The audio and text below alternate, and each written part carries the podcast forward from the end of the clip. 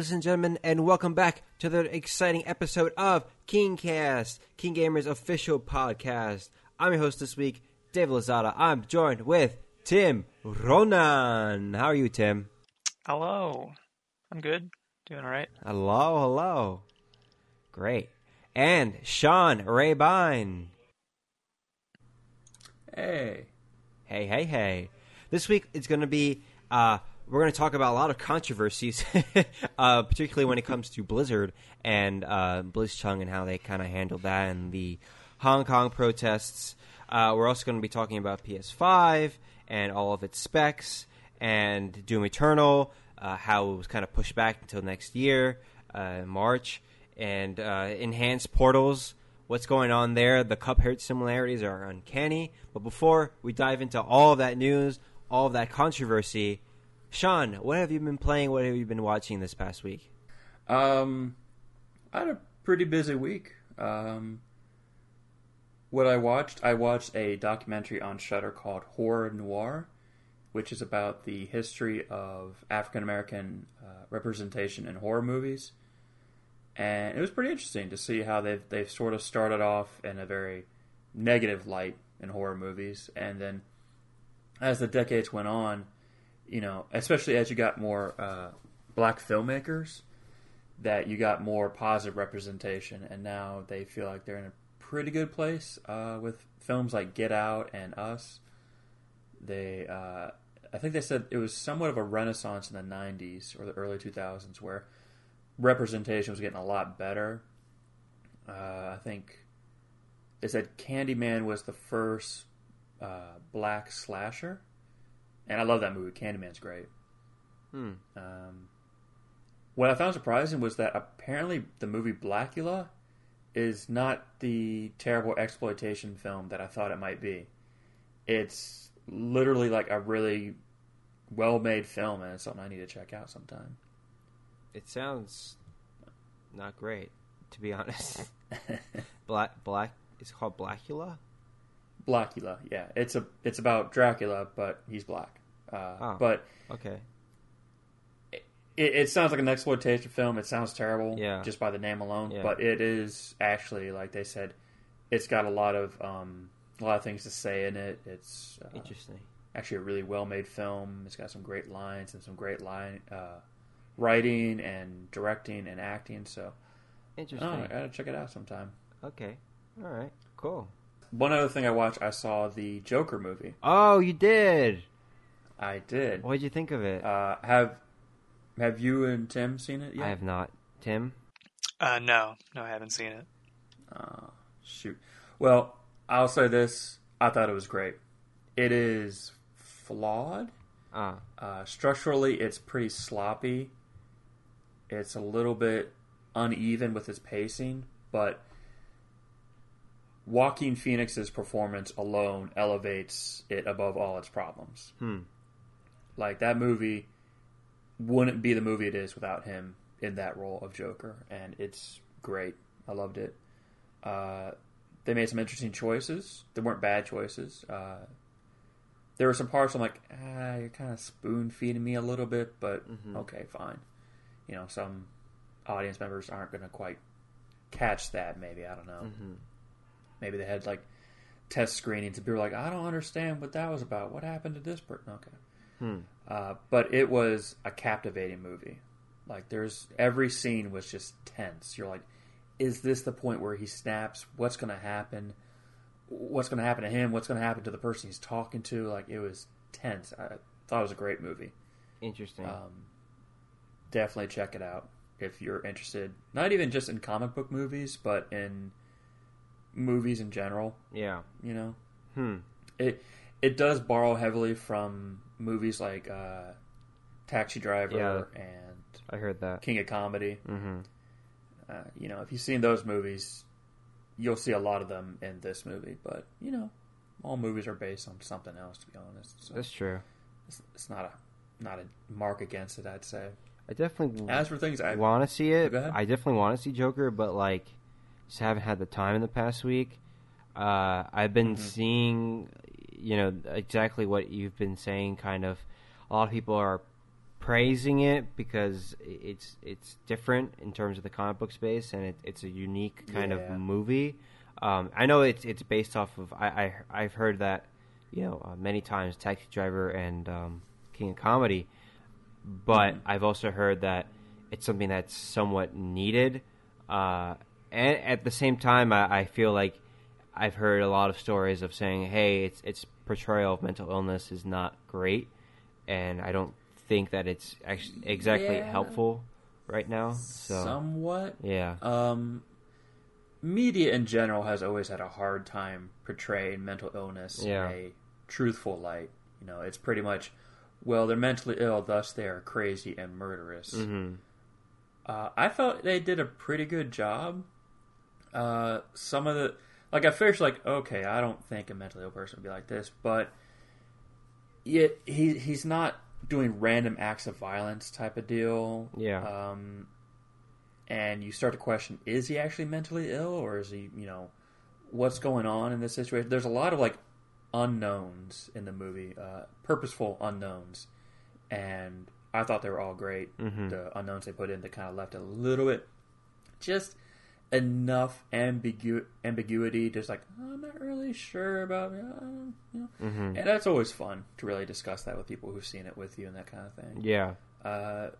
So no, I don't know if it's the most accurate portrayal of mental illness, but I would also say the most accurate portrayal of mental illness would not make a very interesting movie. That's true. Mental illness tends to not be very entertaining. Yeah. So yeah, some things are ratcheted up a little bit for the sake of entertainment. That's true. But I'd say it's a better portrayal of mental illness than other movies. So yeah, it's actually a movie about the healthcare system and how we treat mentally ill people. So that's interesting. It takes an interesting route. Interesting. As for what I played. I played 4 different games. I won't try to linger on them too long. I played Tomb Raider Legend. It was one of the worst games I've ever played. Yeah. But in a entertaining way. My first experience with Tomb Raider series was playing the reboot. Tomb Raider and Rise of the Tomb Raider. I haven't played the third one, so... I've never really got my hands on playing as the classic Lara Croft. And the Lara Croft in Legend is definitely way different than the new Lara Croft. And having seen her and played her, I can understand why people were upset with the change, with the reboot. Mm-hmm. I don't have a problem with the new Lara Croft, but she is dull compared to the old one. The old one has... almost like a Bayonetta type personality, but with less innuendos. Yeah, like she's very sassy. She faces danger with sort of like a smugness, a charming smugness. Mm-hmm. And I can see Legend is definitely the point where they're like, okay, we've reached the apex of how sexy we can make Lara Croft, how revealing we can make her clothing. We need to dial it back a little bit. And so after I played Legend, which was a buggy, nearly unplayable mess with a terrible story, I played Tomb Raider Underworld, which was the game that came right after Legend. One thing I'll say about Legend as well. It is very clear what year it was made because evil characters have this very... straight out of Vampire the Masquerade look to them. Like, you see the villains, like, they're just wearing, like, satin button-up shirts. They're, like, unbuttoned towards the chest, rolled-up sleeves, and, like, sunglasses and slicked-back hair. It's like... Oh, I see what you're saying. Yeah. Yeah. And there's one character who she starts off as this very sweet and demure kind of woman, and then she goes evil, and so suddenly she dresses in... half done up corsets, and she has like tribal tattoos everywhere on her arms, on her stomach, on her back. Like she got a giant tramp stamp. It's like, is that what you think evil people wear? Is that just like you came away evil? It's like, I'm gonna dress like this now. It's like, what is Give this? Me a tattoo. I'm gonna do it. And I don't hate the look of it. It's just like It's that typical stereotype, like, well, they're evil, thus they must dress like they're S&M fetishists. Yes. That kind of deal. Yes. But after that, I played Tomb Raider Underworld, which I pretty much had to do because Legend ends on a gigantic cliffhanger. Like, it just ends. It's like, go play the next one. Okay? And Underworld, I believe, was a generation after Legend, just based on the graphics that they used. Yeah, I think it was the first one they did for the PS3 era, yeah. Yeah. It is somehow worse than Legend. Yeah. It has the... I don't know how. They use... I have to imagine they used a new engine, a new build from Legend because they're working with a new console. But they have the same bugs and glitches from Legend. It's like, you guys didn't learn a thing. You just did the same thing and hoped it'd be fun. It is nearly unplayable in a lot of areas. Yeah. It is unfun. Laura is fine, but she's definitely toned down from Legend. She's a little bit more serious. She doesn't really crack wise. She's just sort of... along for the adventure. Mm-hmm. She's not as interesting. Like, Legends, Lara Croft was always making jokes and cracking wise. And then at the end, like, she has this burst of, like, insane anger. Like, she's pistol whipping people and shooting next to their ears to make them go deaf. Like, just furious anger. And I don't know if it was intentional, but I read it as, like, she has this kind of jokey attitude because she's trying to suppress this rage and depression that's in her that came about from her parents' death. I don't know. So, Underworld was just sort of like...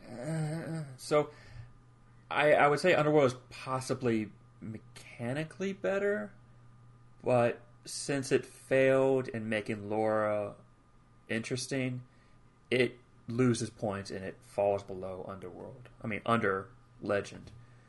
It was a stupid game. I can see why after that game, they're like... we probably need to reboot this franchise. Well, I think the studio working on it went under after they made that game. Maybe. I'm pretty sure that was the story there. And they were like, this franchise, we can't touch it anymore because that's typically what happens, you know. Like if a studio closes or, you know, a franchise doesn't do well, it just becomes taboo to ever go back to it, you know? And that's why, you know, Mass Effect, we're probably not going to see it for a very long time because Andromeda did so badly. Unfortunately. And I love the Mass Effect series, so that's a bummer. Yeah, but Dead Space 3, you know, we're probably not going to see that. Oh, Dead Space is dead forever. That's never coming back. Yeah. They poisoned that water hole. No one's going to put a bucket back in that to get a drink. Those are just two examples, yeah. So, yeah, both EA.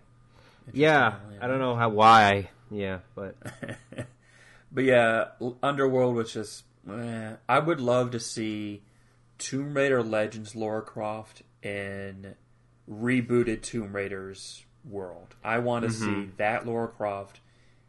Having adventures, just being an action hero, basically. Not whimpering every time she has to kill somebody. And it's like, she shoots somebody in the head. Ow! You know, she says ow. Not the guy. Yeah. Like, and again, I don't hate new Lara Croft. Yeah. I think she's an okay character. She's just not very interesting or engaging. No one's going to put her on the cover of a magazine and be like, oh, I got to play that game. She looks like a cool character. I forgot what she looks like. She's not. I don't even remember. She's so forgettable.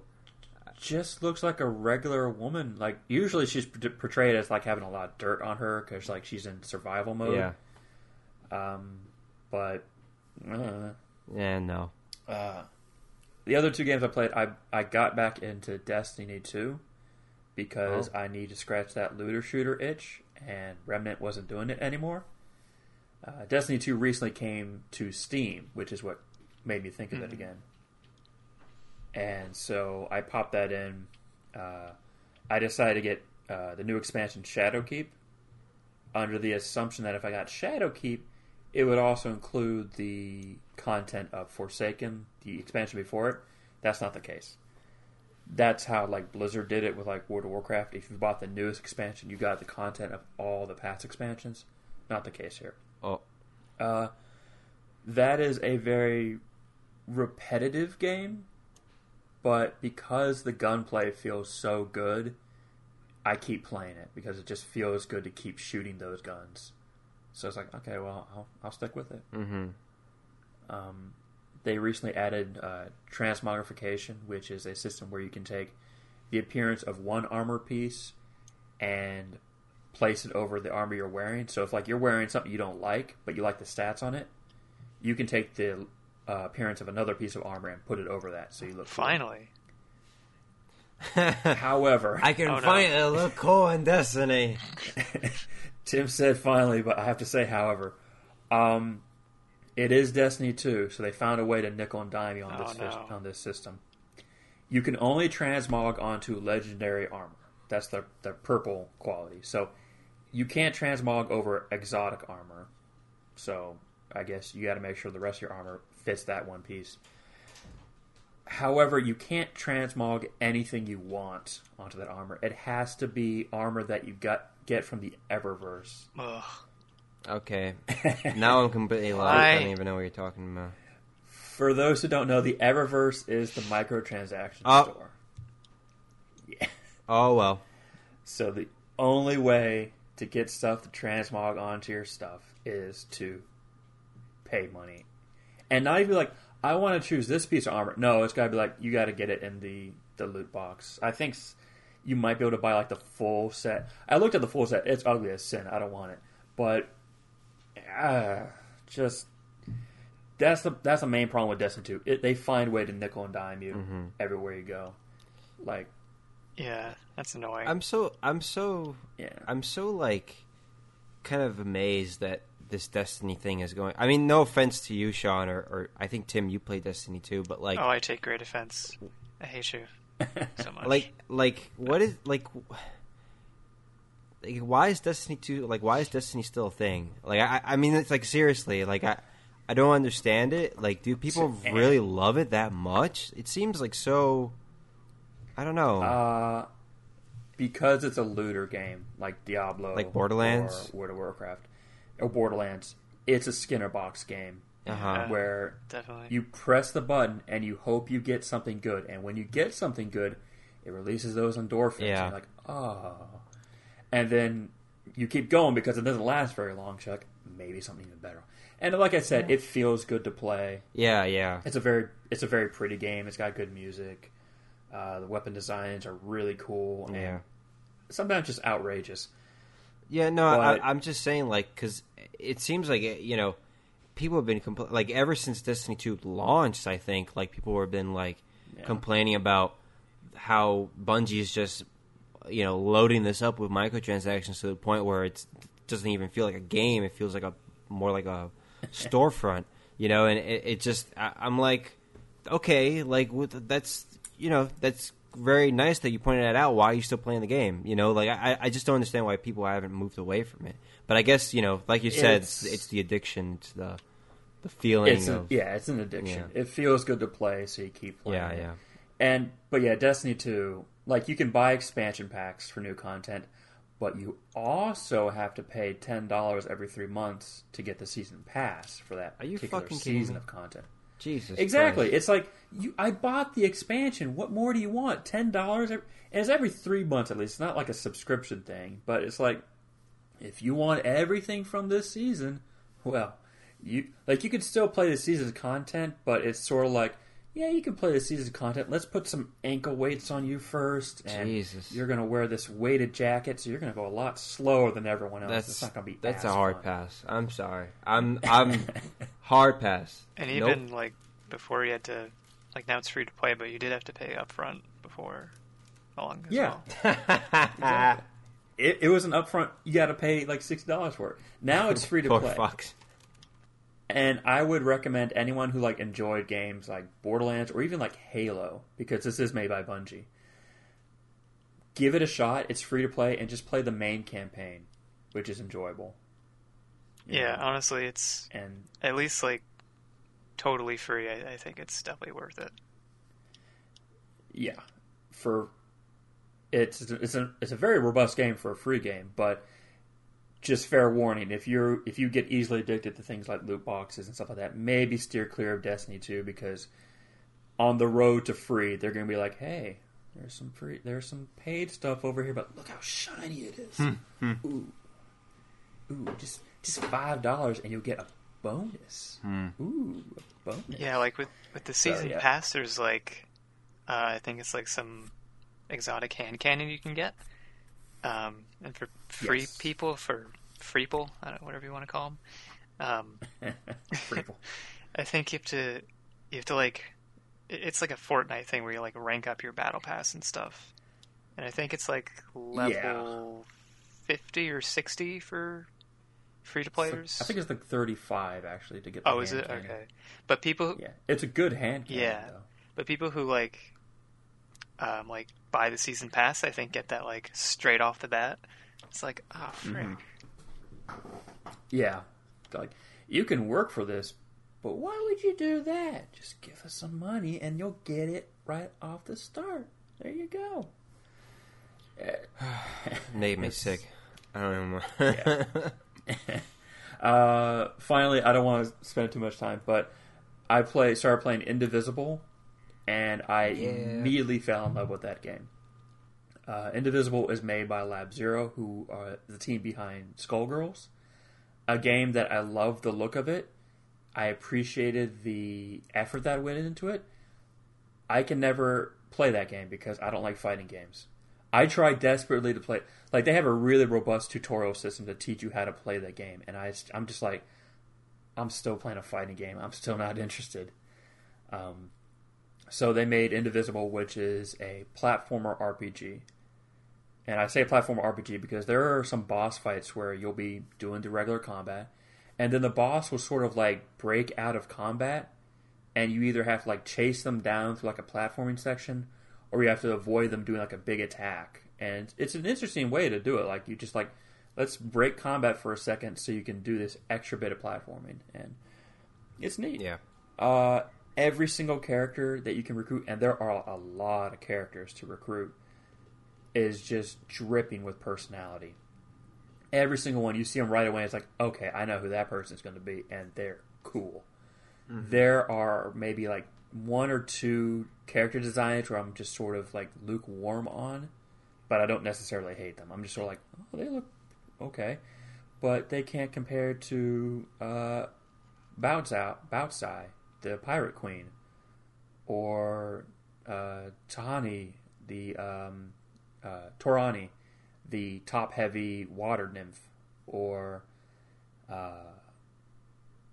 Tokar. I can't remember the names. It's just every character is cool, and they all pass the silhouette test, like with flying colors. Mm. Well, and they have the tigress, not tigress. Razmi.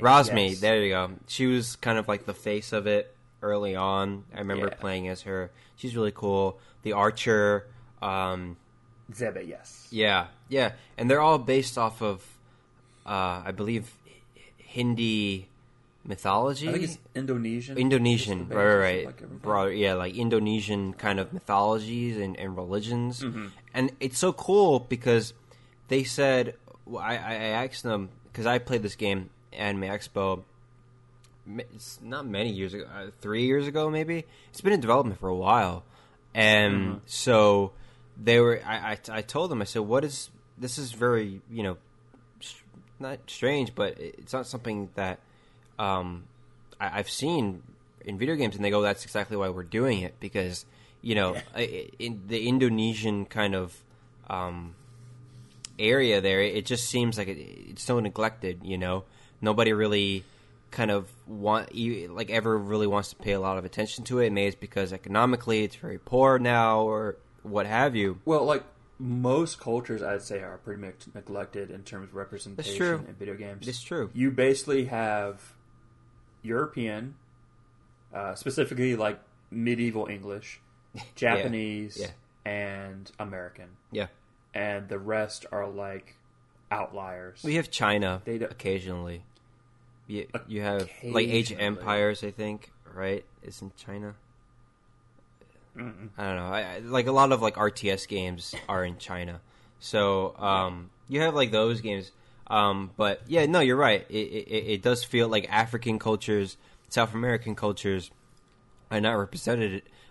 Particularly what I'm getting at is anything in the Southern Hemisphere is not represented very often in video games. No. And you know, I love, that's one of the reasons why I like this game so much is because it dares to be different, you know?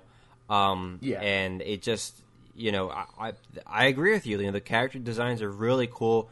Mechanically, for me, it'll take me some more time to kind of get used to it. I haven't played it since then. But I know I was only giving like 15 minutes with it, so I was still kind of, you know, getting used to it at that time. But I'm sure with some time you'll get very used to it. I like the formula that you got there, and you got to think about it a little bit. You got to manage your party members accordingly. Yeah. So I like it. Yeah, from what I played back then, I really liked it. Now it must be super refined. So. It is very fun. Yeah, I played the demo as well years back. I'm like, okay, I'm going to back this game. And this, thus far, has been the first and thus far only game I've ever kickstarted. I think it actually was on Indiegogo, but it's the only game so far that I've backed because it was close to the end of the campaign and it was going to fail. It didn't make enough money. Like, how is this possible? This is Lab Zero. Did you not see Skullgirls? Like, come on, give them money. So I donated enough to get the digital copy of the game, and I don't regret it because it's amazing. Yeah. Like I said, all the characters pass the silhouette test, which is the idea where if you took a character and just showed their silhouette, you should be able to pick them out of a lineup. Like, I know what that character is. And this is a methodology that's used a lot by Blizzard. A lot of their races in World of Warcraft have to pass that test for PvP reasons. And it's used a lot by Valve. If you look at TF2, all those characters were put through the silhouette test. If you just see their outlines, like, okay, I know that's a scout. I know that's the heavy. I know who these people are. And it was important so you could know who was coming around the corner. Yeah. But here it's just like, so people have personality. And it's just like, they look great. Every character plays differently. Like, you might have... There's a character I just picked up. I forget his name, but he's sort of like a gunslinger type character. He's got a revolver, and he only shoots 5 bullets, which is part of his story, which is like, he will shoot 5 bullets, but the 6th bullet in the chamber is reserved for like this one person he wants revenge on, which is so cool. But he has a mechanic where he can shoot his gun once, or he could just keep tapping and shoot all the bullets, but you have to make sure to reload. Because if you try to attack again without his bullets in there, it's not going to do anything. Huh. There's a character, the Pirate Queen, where she will plunder from people. She will steal their stuff, and then she can shoot it out of her cannon to do more damage. They all play differently. There's a lot of hidden tech. You know, there's ways like, I want to make sure to do this attack, and this attack with this character in this order, so I can maximize the damage and get like a hidden move. Right. For those who don't know, the game plays like, I'm told, Valkyrie Profile, where you have a party of 4 and each character is mapped to a certain face button. So your top character will always be controlled with the Y button or the triangle button, depending on what control you're using. And it makes for a really dynamic system. It's amazing. I highly recommend it to everybody. I do wish it had some RPG elements, like... I would love to get new weapons. I would love to pick those up, but they're not in the game. There's no items. There's no potions. There's no armor. There's nothing you can equip. You just go into the battle with what you have on your character. So, in that regard, it's a little bit limiting, but there's a lot of hidden tech in there. There's a lot to be seen. It's an amazing game. I love it already. It's a contender for Game of the Year for me. But then again, it's been kind of a dry years so far. Yeah. But very cool. The only thing I'll say before we move on to Tim, if you're interested in other games that are kind of not under the radar, but they're set in, you know, a different kind of areas that we don't see often in video games, you know, so the Indivisible is set in this Indonesian kind of cultural mindset. I would recommend looking into a game that was announced this year at E3. It's called Cris Tales, C-R-I-S space T-A-L-E-S, called Cris Tales. And it's set in South America. I know it's very different, right? South America and Indonesia. But it's pretty cool in that the screen is always set in past, present, and future. So you'll always be able to see the past, present, and future at all times. And there are RPG elements like you could... Well, in the overworld, there are RPG elements where you would do something in the past, like you could jump into the past, and then you could see it have an effect in real time in the present and in the future. So, yeah, it's a pretty cool mechanic. And then, of course, there are actual battle. That kind of concept translates into the battle sequences, too. So you can get a foe and send the foe into the future. Like, so one instance, there was a boss fight, and one of the characters threw like a water spell on their shield, and then the other character put them into the future so that their shield got rusted, and then in the future they were able to fight them and destroy the shield. You know what I'm saying? So it's a really cool concept that makes you think out of the box. And you know, I won't go on about it because this is completely different. But just you know. Something to keep in mind if you're into, you know, RPGs that are a little different and that are depicted in that are set in different cultures. Tim, what have you been playing? What have you been watching this week? I guess I've been actually watching a few things to bring up quick. I guess watched a bit of The Flash. Oh. Netflix. It's I think it's like the 5th season now. But wow. Yeah. It's one of those things where like I always hear people like, you know, it's like it's like not a great show, and I mean in some ways that's kind of true. Like like they've had like. So The Flash is about, you know, it's a superhero thing, and The Flash is like a speedster. It's about Batman. Runs super fast. And it seems like for most of the seasons, they've had like the first season they had like a villainous speedster. It's like okay, and then the next season they had a villainous speedster. It's like okay. And the next season was another villainous speedster. Oh, that's a surprise. I don't know what's with The Flash, but I know he had like one villainous speedster. I don't know if he had... I didn't know he had like more than one. Yeah. Oh, wow. They did that a couple times. And it's also kind of funny because like... in the like intro thing where like Barry's talking like the main character called Barry, who's the Flash. He is telling the viewer like, "I'm the fastest man alive," and then that starts to become like, "Are you? Are you, buddy?" It's like, "Well, except for that guy, and that guy, and this other guy, but I'm still I'm like 4th fastest." Other than I'm the fastest hero. Oh, there are other Flashes? Yeah. Oh, shoot. Well, I'm the fastest guy named Barry. So, forgive me if I'm wrong, but I feel like the Flash's villains are like all somehow like the Flash. Like there's like Reverse Flash, and then there's like Dark Flash, and then there's like Super Flash, and then Shadow the Flash, right? Am I wrong? That's not totally wrong. I can't tell how many of those are fake. I know Reverse Flash is real, but real. The rest of them, like, is he making those up? Are those I don't deviant art OCs? I don't know.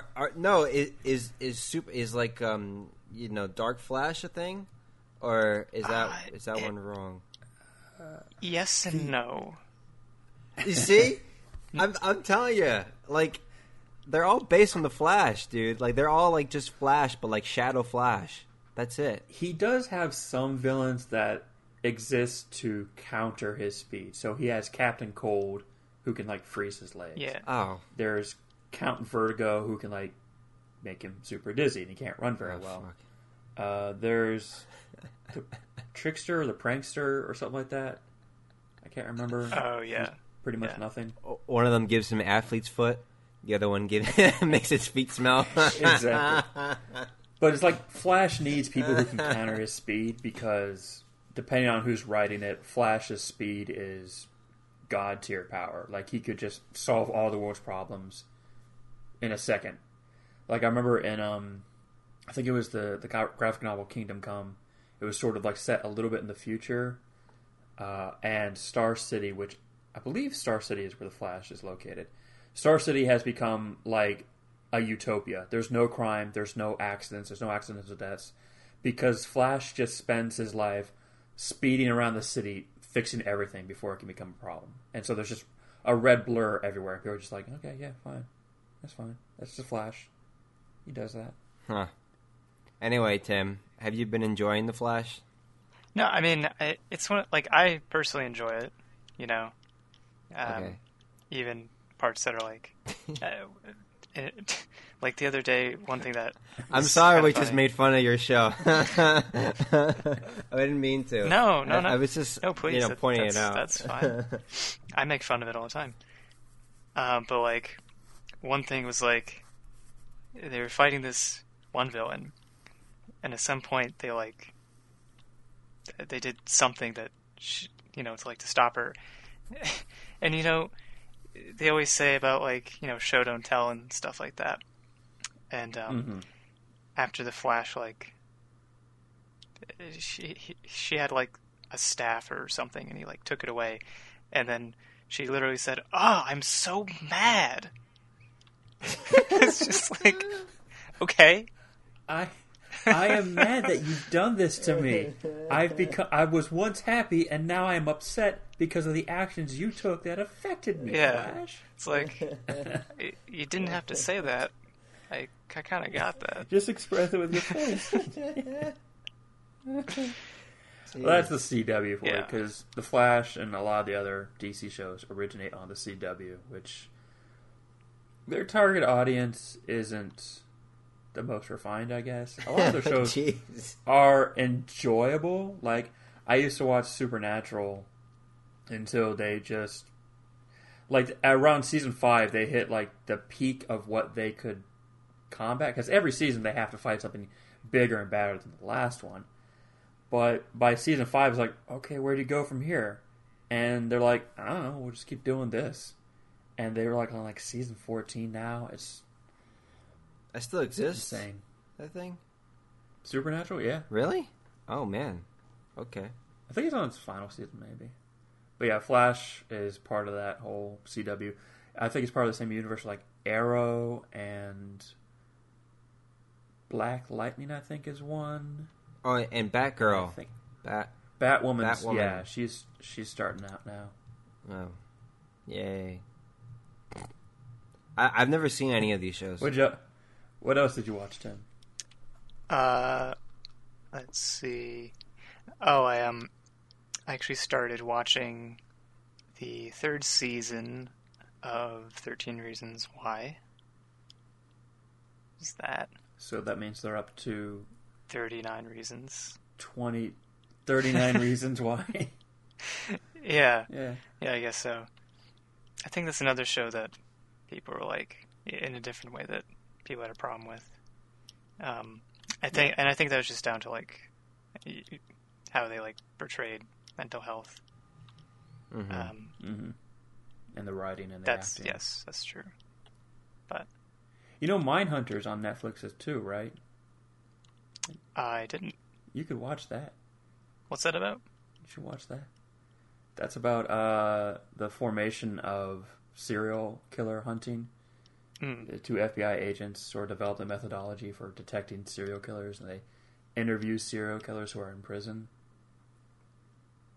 It's made by David Fincher, who did things like Seven and Zodiac. I wanted to watch the first episode of Mindhunter, but then I saw it was an hour long, and I was like, I can't do this. Sure you can. I couldn't do it. No, I had something else to do after, so I was like, I can't do this right now. But I do want to watch it. It does seem interesting. But how is 13 Reasons Why, Tim? I mean, I've been enjoying it so far. I don't know if I can really speak to, like, how well it's, like, maybe improved. It's been a while since I've seen the other two seasons, but I know I've been enjoying what I've been given of it, so probably just keep along with that. That's what's important. Yeah. You know, regardless of quality, as long as you enjoy it. Yeah. It has value. Mm-hmm. Yeah. And then, moving on to what I've played, I've done it. I beat Borderlands 3. Did you beat it? Woo! Took me like over 100 hours or so. And I think my conclusion in terms of the story is that I am disappointed. Wow. Unfortunately. Oh. Dang. Yeah. It just... I'm sorry. They didn't... I guess it felt like the villains fell flat for me. They didn't have... When I saw the villains, I'm like, oh, those are cool designs. When I realized when I read what their gimmick was, I said, oh, no. They're Twitch streamers, basically, gone evil. I mean, I kind of like... In concept, I think that could be a cool idea. I don't like... In concept, it could... It's new. Yeah. I just... They're... But it reeks of fellowships. Yeah, and they just... There were things they could have... I felt like they could have done with it that they didn't go with and explore enough. Like, you don't really get to know them. They're just kind of, like, annoying. And, like... Not like Handsome Jack, where he was a constant presence, but you did get some insight into his character and his history throughout Borderlands 2. And, of course, pre-sequel, like, really expanded upon that. Yeah, absolutely. Yeah, it would have been nice to have, like... I mean, you know, it's like... I feel like some people were, like... Given that we had Handsome Jack, they were already... Even before the game came out, they were, like, prejudging... The villain's like, oh, they're trash. It's like, well, let's give it a chance. Yeah. Give it a chance. They have to be their own thing. We don't want another Handsome Jack. They got to do their own thing. But I don't think they explored their concept enough, which is too bad. Yeah. To their credit, it's a tough act to follow. Handsome Jack's just great. Everyone loved him. It's been 10 years, right? Almost 10 years. So 7 years. They had to go somewhere new. 7 years, so they had to go somewhere new, I would think. Mm-hmm. Yeah, but did they have to go to Twitch streamers? Hey, man, it's a good concept, like you said. So they could have gone very generic, much more generic direction. So, I guess. So, in terms of what I've been playing, what I've been watching, I have not been playing anything. Surprise, surprise. Last week I played too much, so now I have to take a break. I did see My Hero Academia Season 4, Episode 1, and it's good. It's kind of a filler episode, which is weird for the premiere of a fourth season, but I'd say like filler/recap episode. You don't typically do that in anime, but it was a good episode. They do that all the time in anime. They don't start seasons that way, typically. Oh, you don't start seasons that way. Yeah, that's true. They don't typically start seasons that way. I mean, obviously, the concept of a filler episode is nothing new, right? But, it was just strange, especially for an anime the size of My Hero Academia. It's super popular, so... You know, I was really expecting to be jumping into the action right away, but that wasn't the case. In any case, but it wasn't bad. And they kind of the way they staged it was really well. And it seems like from the preview and from little tidbits here and there that it's going to be a pretty action-packed episode season, considering how Overhaul is going to be in this and. His quirk is amazing. He has, like, one of the best powers in the entire universe. And then I believe Aerie is her name. She's going to be introduced, and she has probably the most powerful quirk known to, you know, in existence. So it's just, it's going to be super, super cool, and I'm really looking forward to it. The manga was just so good in this arc, so I really hope that they kind of deliver in that respect. And that's it. That's pretty much everything we've been playing, everything we've been watching this week. Moving on to the news. I'm going to start with a big one this week. We're going to start with PlayStation 5. It got announced, and it got some specs were detailed. So, first and foremost, holiday 2020. Surprise, surprise. It's going to be out probably in November in 2020.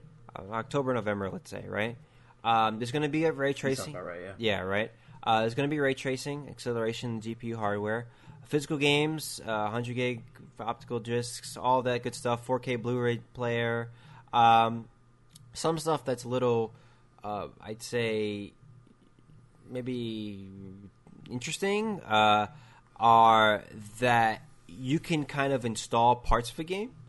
You could choose which parts of a game you install first. So if you want to do the single-player campaign, you can install that first. If you want to jump right into multiplayer, you can install that first.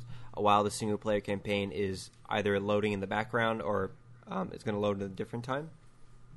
Another interesting part is that they're revamping the user interface.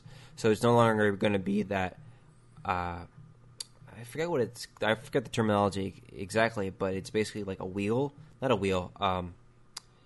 It's terrible. Guys, I know it is. It's terrible. How do you call it? It's basically like a line right now, and you just go down the assembly line and you just pick it out, right? I would – liken it to like tabs on a browser. Yeah, there you go.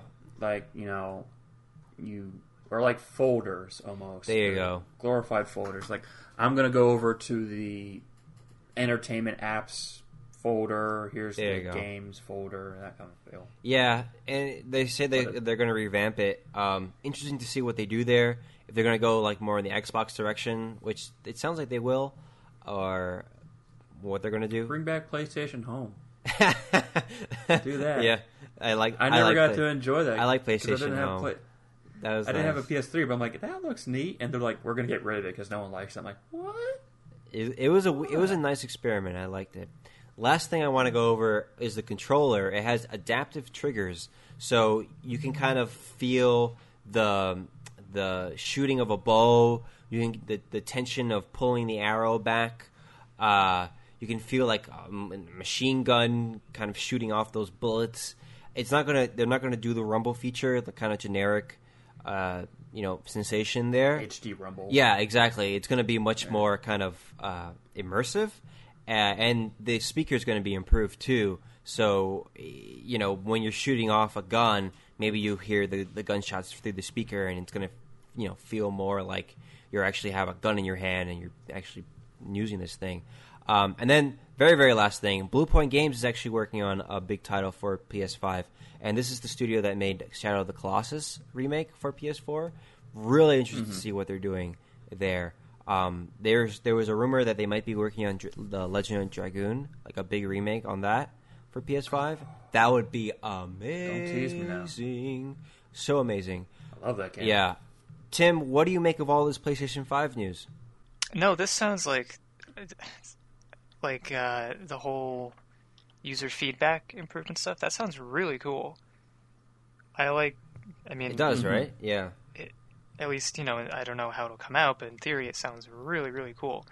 And this article that we have here, it's talking about, like, depending on, different surfaces you're traveling on. Like, if you're in, like, water, you feel, like, the resistance of that. Or if you're, like, in mud, you feel, like...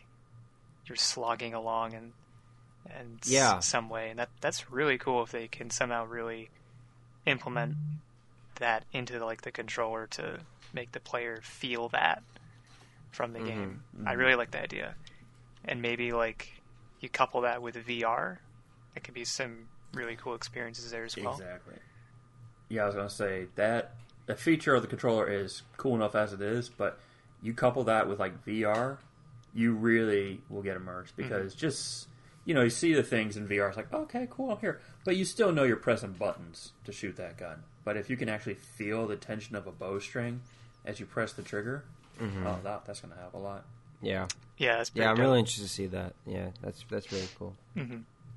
The idea of installing, like, pieces of games is pretty cool, especially, like, you know, in this age where games can be so big. Like, I think the upcoming Call of Duty Modern Warfare game is 150 gigabytes. It's monsters. There's no reason for that. That's yikes. That's insane. Wow. 150 gigabytes. God. So, it's pretty cool, I think. Very cool. Sean, what do you make of all this PlayStation 5 news? I'm pretty excited. I was gonna, pay attention to a PlayStation 5 announce all the games and stuff like that anyway, and it will still come down to whether or not the games that come out is whether or not I'll get it. But the stuff like the haptic feedback controller is really cool. I guarantee you they're gonna have a mandate saying you have to have an option to turn that off if players don't like it, because moving in water moving in mud is more resistance. Yeah, that's cool, but already going slower is going to annoy players just by meat and mud. Now you're adding another layer to that. It's more realistic, but people are going to be like, nah, someone's going to complain about it. I mean, if people complain about the lights on the controllers, on the PS4 controllers, people are going to complain about this. Come on.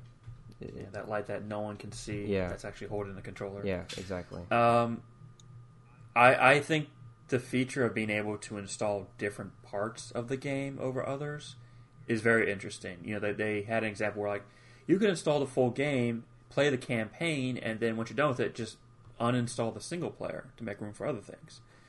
I feel like this is a feature tailor-made for Call of Duty players, because Call of Duty, as far as I know, still comes with like a single-player campaign, but I guarantee you most people playing that game aren't playing it for the single player. They're getting it just for the multiplayer. So, of course. I don't care about single stories or acting. Uninstall. There was at least one COD that didn't have a single player, I think. I can't remember which one. Last year's Black Ops 4. Yes. Ops 4. And people, there were decent people who weren't actually happy about that. I do remember that a little bit. Yeah, I think I more remember people saying, okay, well, if you don't have a single player, is it going to be a full-priced game? And they said, well, yeah. And they said, well, yeah. The logic was they replaced the single-player campaign with Battle Royale mode. That was the argument. So, but I like the idea of the SSD allowing for developers to do two different things. They had two examples saying, like, developers can either use this way to reduce space to make a more gorgeous and detailed game that can fit on your hard drive, or they can choose to just add more features that they wouldn't have been able to fit in otherwise. So that's pretty neat. I'm excited. It needs Bloodborne 2. It needs God of War 2. That's going to come. And it needs Spider-Man 2. That's going to come. And I think that's all I would need to justify getting a PlayStation 5. Yeah. Maybe Persona 6 would be cool. It's going to come eventually, too. Given how long Persona 5 took to come out, I'm not going to hold my breath for the 6th entry. I mean... Yeah. I'm happy about a new UI, too. All this stuff, the interesting... I think the most interesting part about it is how, Sony is releasing all this information through an article through Wired, It's not something that typically has happened.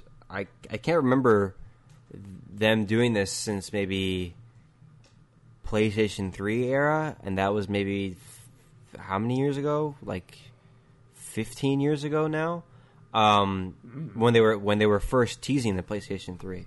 So it's just a weird kind of way to market your product, I guess, or at least in this day and age where we have robust social channels, robust websites, etc., etc. You know, you have your own stuff. Why not just do it through there, through the PlayStation blog? I mean, it makes most sense. Mm. But that being said, either way, it'll get picked up by other publications and just rewritten and told ad nauseum. So it's almost like the channel you choose doesn't matter so much. Right. Like, it's going to get picked up and talked about. Yeah. The reason why I think they're doing it this way, why they're releasing all this information now through whatever channels they want, is because they're trying to kind of get this stuff out of the way and then just focus on the games next year. Do you see what I'm saying? That'd be great. Because I think that's their marketing approach, is like they're going to continue this for the gamers type of thing, because it was so successful for the PS4, right? So they're going to go, okay, let's do for the gamers now on the PS5, and let's show them, you know, the Bloodborne 5, let's show them the Horizon Zero Dawn 2, let's show them the God of War 2. I mean, honestly, I don't think there's going to be a Bloodborne 2 or a God of War 2. It's too early for those, but like, Horizon Zero Dawn 2, very possible. I could see that coming out, maybe launch, maybe release, launch window game. I guarantee God of War 2 will come out eventually. Oh, like, of course. The way that story ends. So, like, it doesn't end on a cliffhanger, but it ends on enough of, like, there's room to continue this journey. Without a doubt. Whereas Bloodborne kind of is like, okay, that's like a self-contained thing. They don't necessarily need to do a Bloodborne 2 to justify carrying on the story. Right. But God, I want one. Without a doubt. I agree with you 100%. There's going to be another God of War. I mean, it's very obvious. It's going to be another Spider-Man. Very obvious, especially now that, you know, Sony owns Insomniac. Come on. I just want to see what they're going to do for the games, because they're not stupid. They know that the games sell the system. Especially nowadays where everything's, you know, PlayStation Now, they have PlayStation Now, and that was announced. God of War was going to be on PlayStation Now, and I think Spider-Man? No, Uncharted 4, right? So now they're dipping into the PC space. They know PC is inevitable. They just want to, they need to market themselves in such a way that says, you need a PlayStation 5 because you can't get these games anywhere else. I really do believe that in 2020 we're going to see them kind of really going all out. Hey, you know, you can get Last of Us Part 2 Enhanced Edition on PlayStation 5, boom, right away. No questions asked, you know. You can get Ghost of Tsushima on PlayStation 5, you know, boom. Death Stranding on PlayStation 5, you know what I'm saying? Keep forgetting that game is a thing. Which one? Ghost of Tsushima? Tsushima. Because there was only one trailer for it. Oh, two. And that was it. I can't wait for that game. Oh my god, it's so cool. But yeah, like I just really want to see what they're doing, because if they're really releasing this much information now, you know, it only bodes well for the future. Moving on to delays. This delay is in regards to Doom Eternal. Super, super highly anticipated game that was supposed to come out in 2019 in this November. It's been pushed back to March 20th, unfortunately. Still the same platforms. It's going to come out for Stadia too. It's going to release for Switch eventually. They did mention that there's going to be I think this is a new mode, an invasion mode, which allows a player to go into another player's game as a demon. I think that's pretty cool, and that's going to be a free update after launch. Doom 64 is going to be like a pre-order bonus if you pre-order Doom Eternal. You know, it's bad news, but is it really bad news? What do you guys think, Sean? This is a bummer. Yeah, really? Okay. When I read it, I mean, I don't begrudge them for having to delay it. I know. I mean, looking at this game, it's like, okay, this game has got some beef to it. They need to make sure to polish it, and there's going to be probably a lot of problems. Furthermore, you know, id Software is doing this, but I believe id Software is owned by Bethesda right now. Yeah, so they are. I don't think Bethesda can really afford letting another big budget title come out being super buggy. They can't. They can't continue that image any longer. So I don't begrudge a developer for having to delay a game. This is a big delay, though. This is not like, hey, it's going to come out the month after. This is like next year and 3 months in the next year. This is a 5-month delay? Mm. I was really looking forward to playing this game this year. I was like, oh, I can't wait to play it. And they're like, no, we're going to... It's next year. And it's like, oh. Yeah. So... Again, I don't begrudge them for having to do this. I'm still upset about it. I don't think I'm allowed to be upset that the thing that I want can't be mine for another 5 months. Mm-hmm. That's very understandable. That's a very understandable sentiment. I get it, though. Yeah. Mm. And I had to look up when Cyberpunk is supposed to come out next year, and it's coming out in like mid-April. So I'm like, I really hope they don't try to like release these things too close together because it's going to be a mess. Spring is going to be such a mess. Tim, what do you make of Doom Eternal's delay? I mean, I don't know. I feel like it's all the better for them, the devs. You know, try and make it as good as they can. And it seems like the community is on board with that as well, which is nice. Understanding of that, so I say... This also helps them avoid crunch, which is always good. Yeah, absolutely. So, I mean,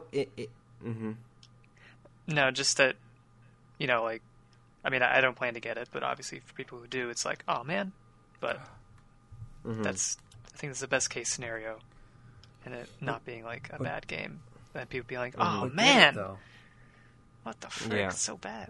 So, Doom 2016 was so good, you should play that. Mm. I might eventually. I don't know.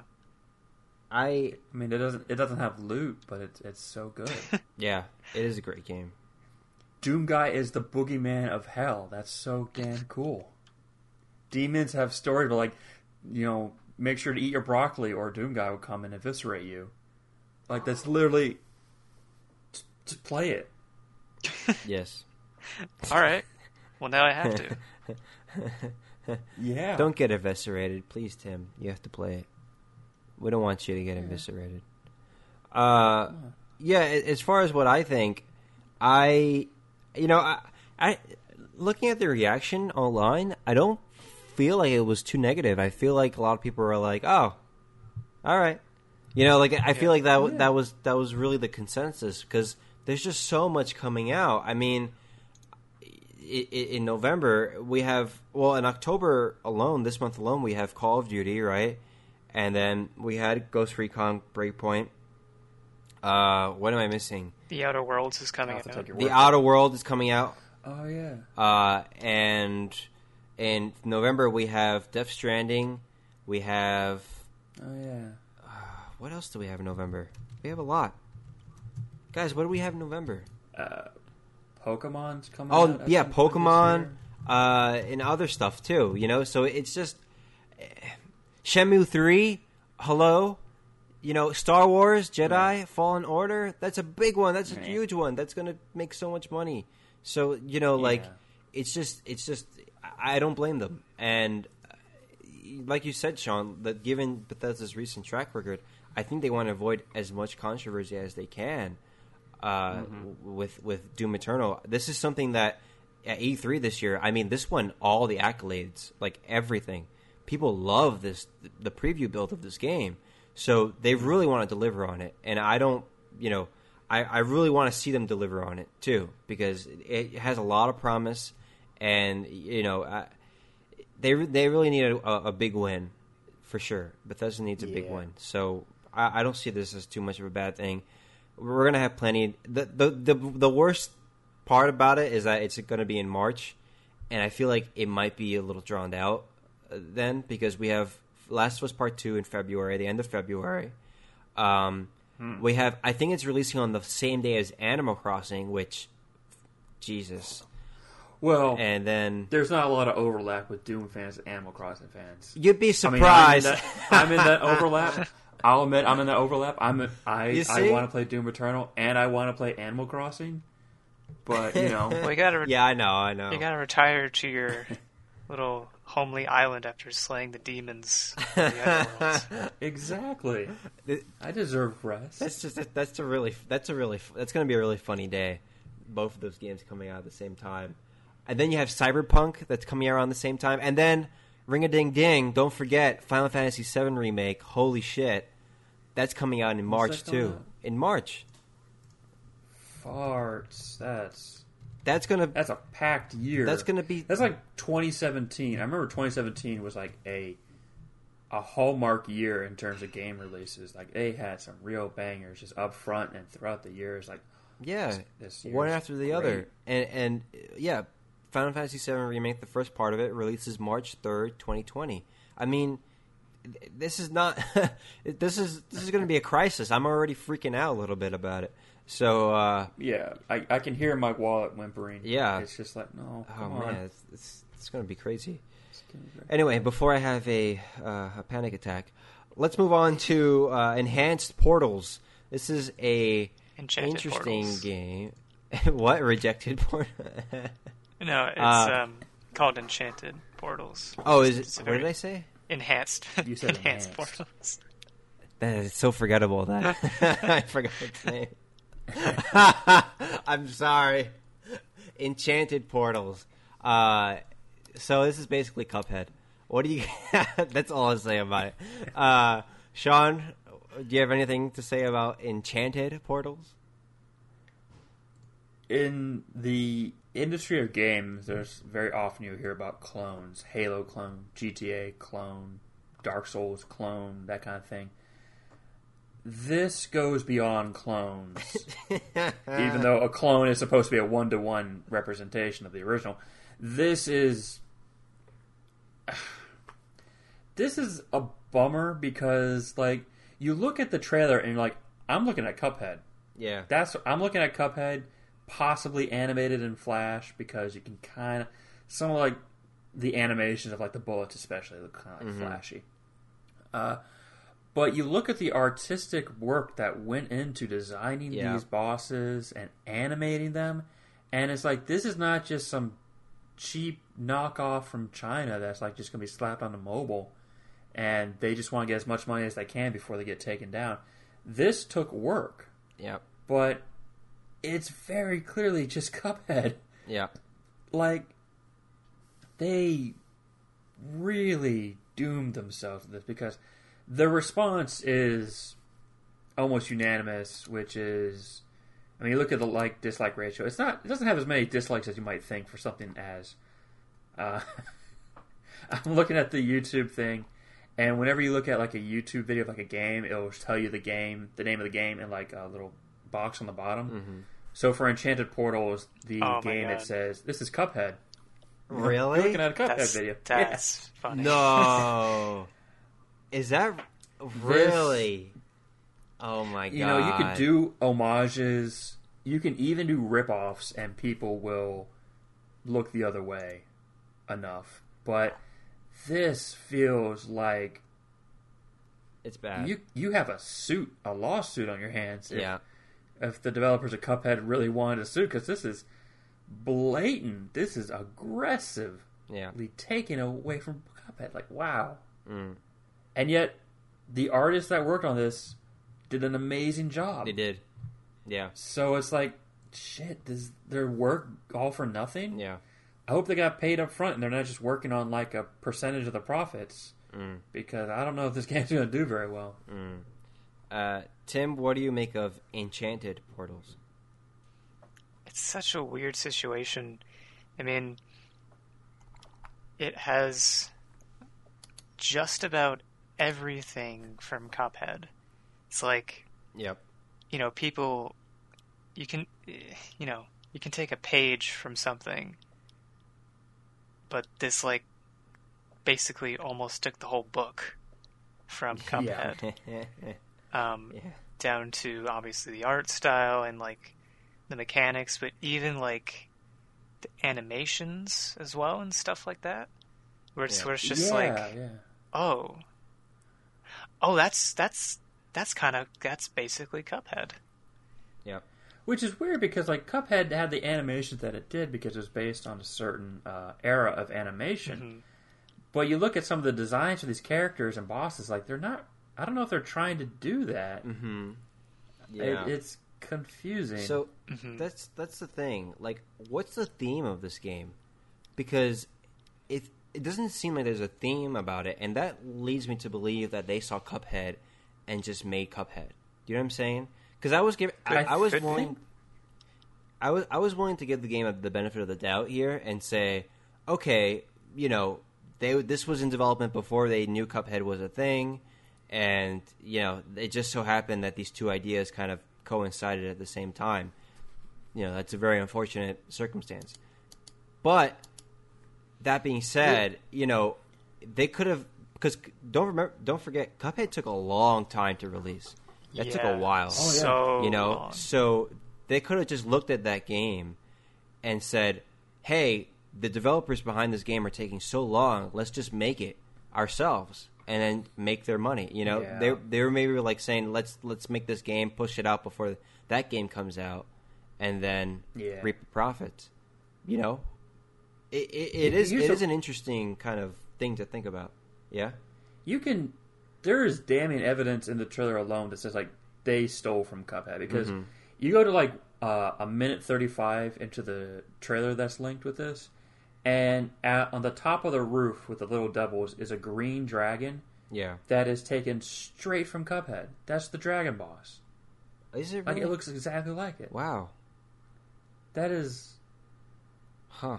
And they had a neat idea. It looks like these two wizard kids are like going into different worlds, like different storybook worlds. Like they're going into modern times and the future and space and a graveyard and a fantasy world and under all these different places. But it's like, shit. Yeah, but still, you know, like I just don't.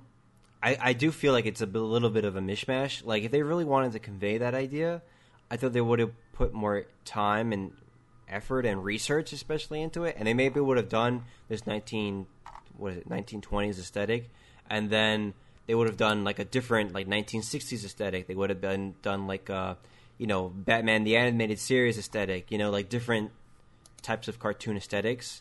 You know, you're jumping from one kind of universe to another. I thought that would have been something that could have, you know, made it stand out with from Cuphead.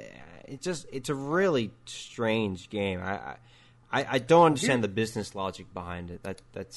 Here's a weird thing. Mm-hmm. I'm looking at the description of the video, the YouTube video, and it has links to different things. His Twitter says it's Hotop Studio. It's an independent studio which makes 2D video games and 2D animation plus YouTube videos, yada yada yada. Mm. But you look at his Patreon, and it just has a picture of Cuphead. Oh no! Really? He also has 0 patrons, and $0 a month. Wait, what's the dev's name? Hotop Studio. I'll link it in the Discord. No, the Patreon. Like, did this guy work on Cuphead? Is that why the animation looks so similar? Oh, because he worked on Cuphead? Oh, wow. There's a bigger story here, dude. Oh, man. This is weird, too, because this seems like a new Patreon page, because like, he only has one tier, $1 a month to support it. There's no... He hasn't made any posts on this thing. Huh. Oh, wow, this is weird. Well, if you go to his Twitter... It's Hotop, H-O-T-O-P, right? Yeah, Hotop Gaming with like a uppercase G at the end. Yeah, yeah. Wait, he has like no followers on Twitter. Is this it's so strange? Is the YouTube thing we have here? Is this actually the dev, or is this just a person who's gonna play the game? I mean, This is the trailer that I got from like the official announcement of this game, so I assume this is the official thing. Because in the description, he's like, "What do you think, guys? I just want to play it and see how it feels in terms of difficulty."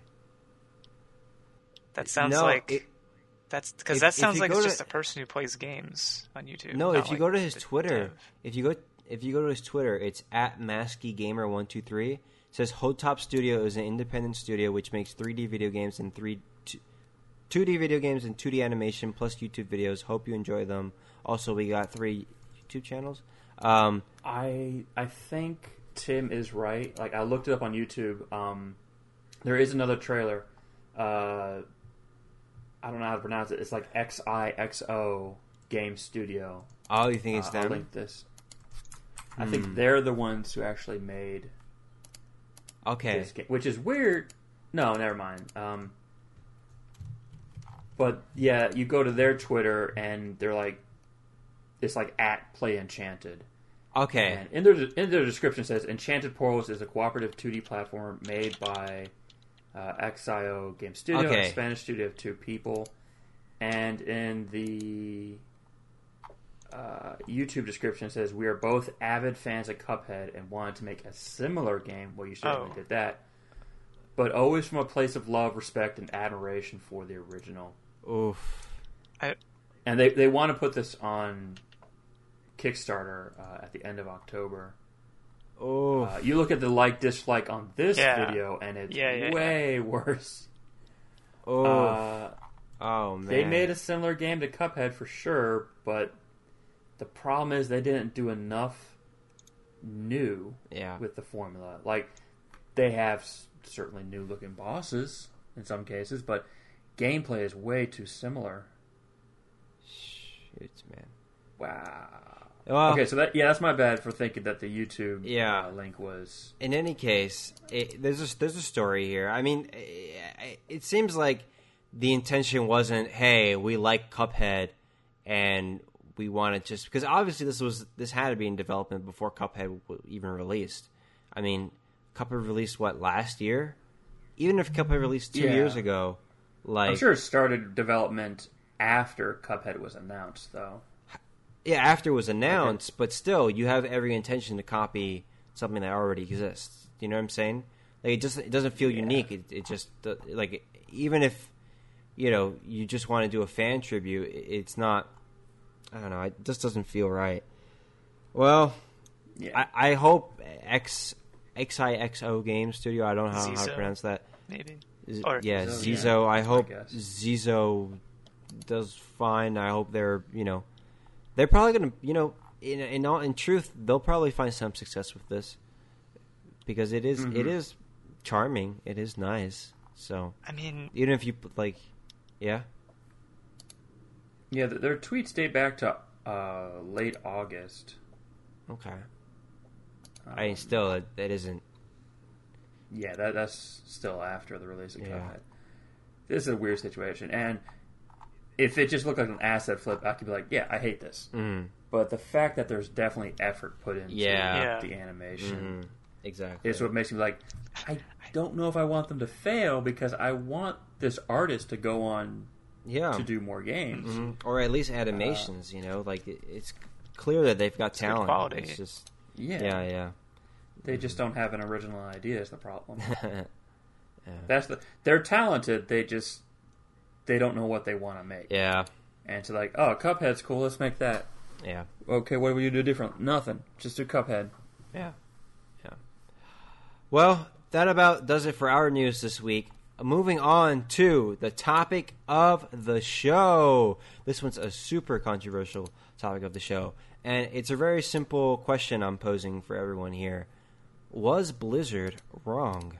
This has to do with Activision Blizzard suspending a pro Hearthstone player this past week about his comments regarding the Hong Kong protests. If you're unfamiliar, I believe since the summer of this year, Hong Kong has been staging protests against the Chinese government. Basically, it comes from, I mean, it's a very multifaceted issue, but basically stems from extradition issues. Hong Kong's leader wanted to sign a law that would allow criminals from China to be criminals from Hong Kong to be extradited to China, where they could face who knows what types of consequences, because it's China, and we all know that they, you know, harvest organs and et cetera, et cetera. They do many bad things to prisoners there. So the people of Hong Kong want none of that, and they started staging protests. And since then, there have been the police have kind of brutalized a lot of the protesters, tear gas. I think a protester even died. Many have been detained.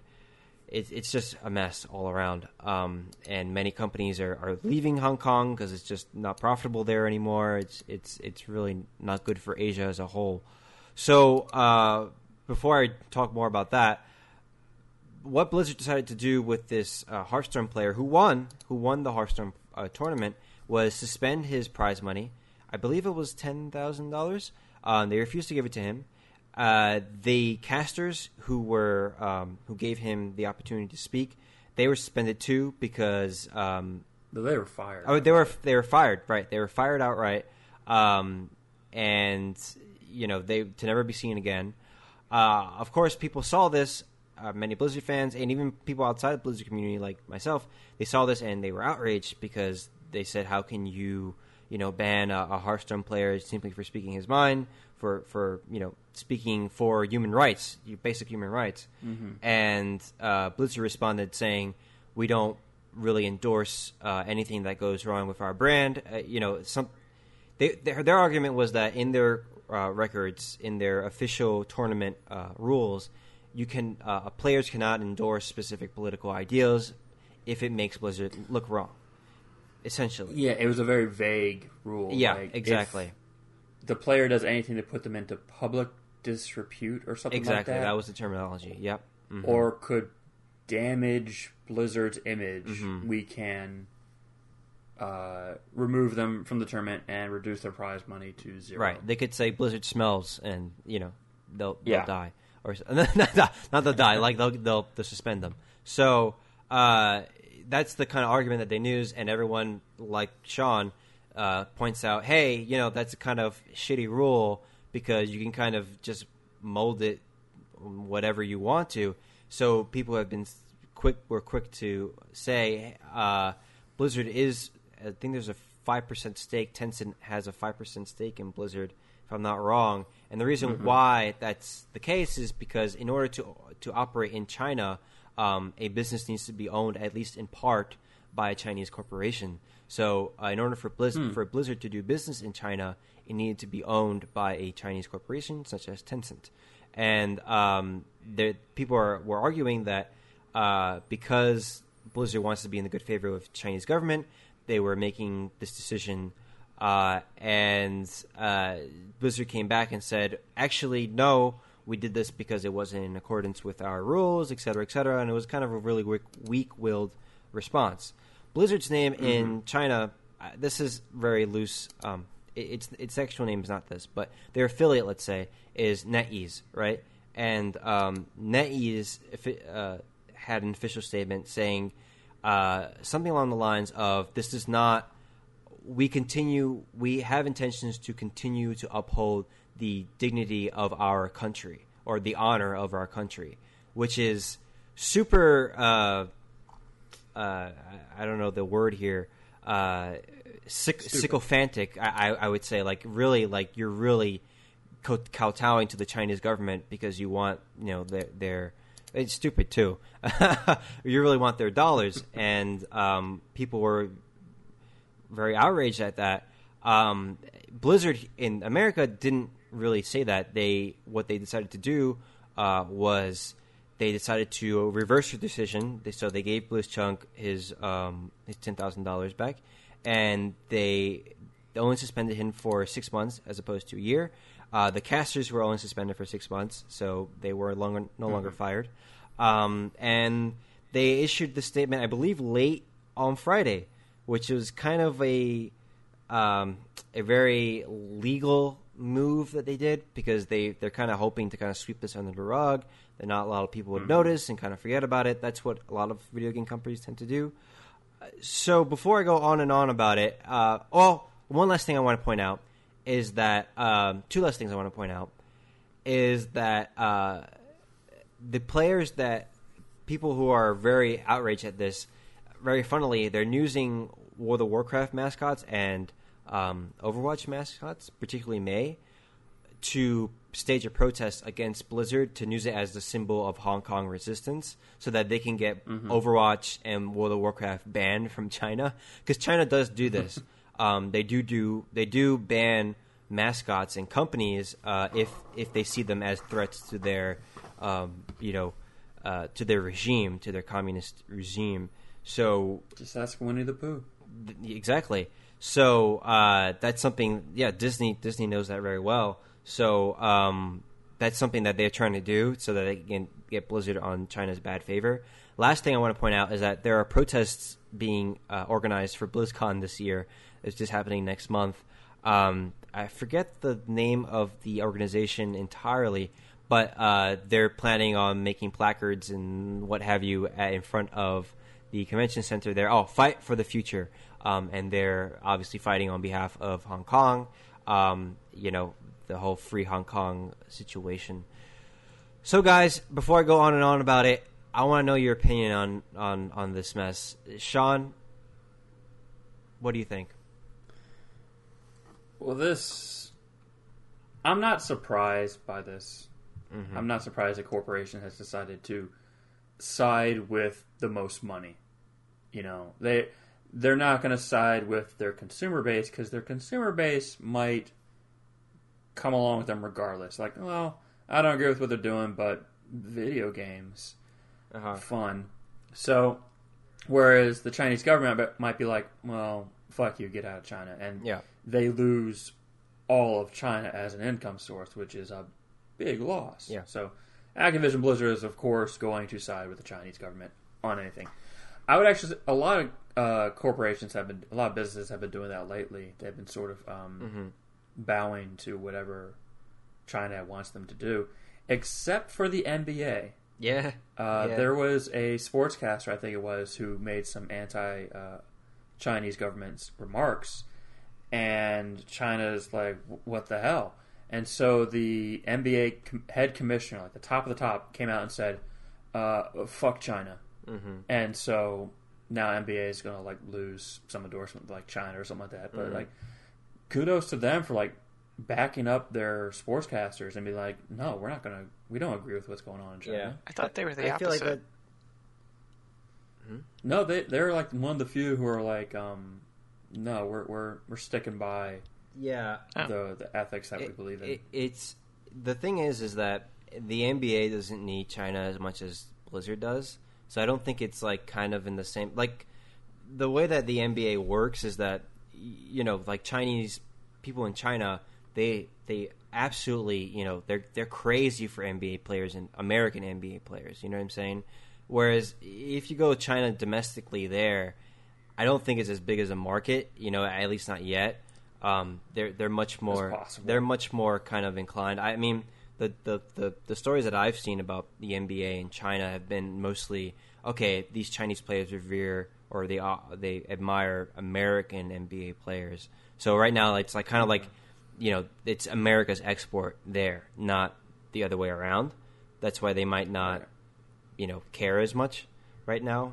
Possibly, yeah. Mm-hmm. But regardless, I'm happy they made that move. But back on the Blizzard, the rule they have in place is clearly a catch-all rule that they can apply to any situation. Mm-hmm. It's their legal out to say, yeah, we banned you, but because of this. Yeah. And that rule can basically be applied to anything they don't like, because they could just say, we don't like how this makes us look, and they can just be like, well, whatever you said, we don't like. Which people obviously caught on to is that this rule is bullshit. Mm-hmm. People clearly were not happy about this. Blizzard then... a lot of this has developed over the course of a week, which is like... I looked at like the docket, I'm like, a lot of stuff has happened this week. Yeah. But Blizzard, came out and said, hey, so... first they had an official statement saying, our decision was not based on our relationship with China. And everyone said, BS, that's not true. Even if that's true, how it wasn't based on a relationship with China, the decision was a bad one, regardless of their relationships and their reasoning.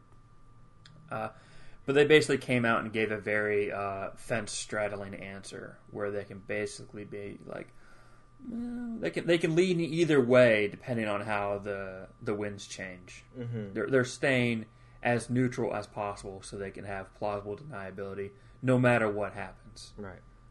Which is unsurprising. Again, big corporations will do this in order to protect their image, mm-hmm.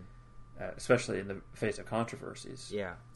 It's very rare that a corporation will take a hard stance one way or the other. Mm-hmm. But then a few days later, they came out and said, so we stand by our decision to ban the player Blitzchung. Mm-hmm. But maybe we were a little bit too harsh, so let's reduce his suspension to 6 months. Yeah. And we're going to give him his money back because he didn't cheat at the game. He played fairly. He that was the line they used. Yeah. Mm-hmm. Yeah, so he was banned for his opinions, not for his gameplay. So he's going to keep the money. But they still stuck to the stance of being like, what you say on these interviews before and after a game have to be related to the game. It can't be stuff outside of the game. Mm-hmm. Which is, again, Blizzard's way of trying to put themselves in a safe bubble. Mm-hmm. So it's good that... I'm very happy this guy's getting his money back, at the very least. Yeah. That's probably what was going to be the most legal sticking point. Mm-hmm. Being suspended, okay, but losing that money, that's a big hit. Yeah. And Blitzchung, in a very classy move, he came out and said, hey, I'm not happy with what happened, but I don't hate Blizzard for this. Mm-hmm. I feel blessed. I'm blessed that I got to play this game. I'm blessed Blizzard. I'm happy to get my money back. As for whether or not I'll continue playing Hearthstone professionally, I don't know. Yeah, but he took a very classy, very humble approach. He did say that the ban was, even the 6 month ban was like too much. That it might be too much for him to even consider, upholding his career because I would imagine that it's 6 months. Yeah, I would imagine that I'm not a pro, so I'm not a pro at any game. So I wouldn't know, but I would imagine that, you'd have to do it. You can't even take like a week off. You'd have to like keep doing it. Yeah. Well, I'm sure he's still allowed to play Hearthstone, just not in a tournament setting. Mm-hmm. But I'm sure the game has sort of soured for him. Right. Well, yeah, that's that aspect too. But then the protest for BlizzCon. I doubt that's going to do anything. I'm sure it's going to get a lot of attention, article-wise. Yeah. But I'm sure Blizzard is hoping to overshadow that with, like, Diablo 4 announcement or the next World of Warcraft expansion or Overwatch 2. I guarantee even... Like, if Activision Blizzard was about to do this, BlizzCon, like, well, we don't have a lot, but we have enough to kind of make people happy.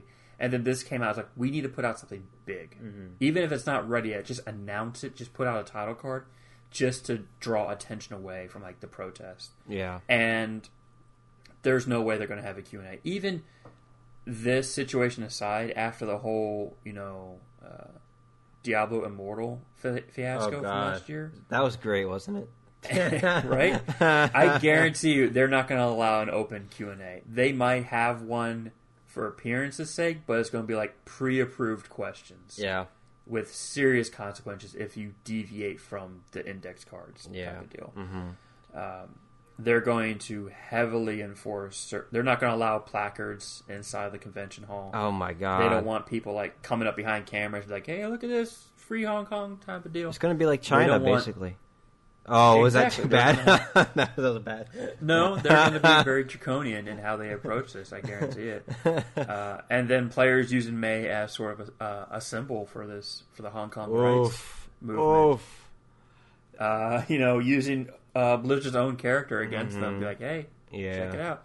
And just like, basically saying, we know Blizzard doesn't give a shit. It's all about public image and money. Yeah. Because public image is tied to money, or vice versa. Mm-hmm. But if we can get Overwatch banned in China, well, that's going to force them to make some kind of change. And we don't know what. It might be something as simple as, like, Overwatch will remain in China, but May's not going to be in there. Or something weird like that. Yeah.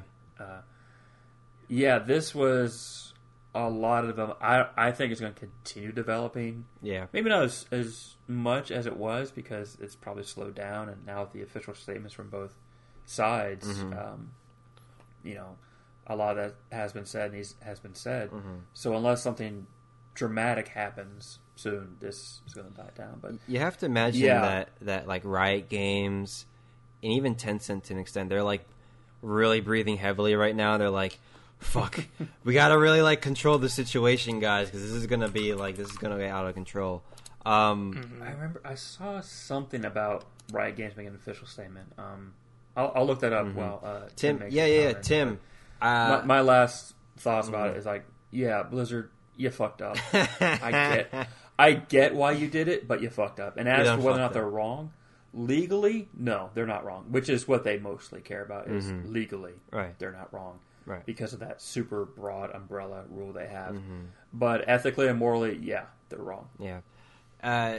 Okay, so Tim, let's move on to you. Was Blizzard wrong?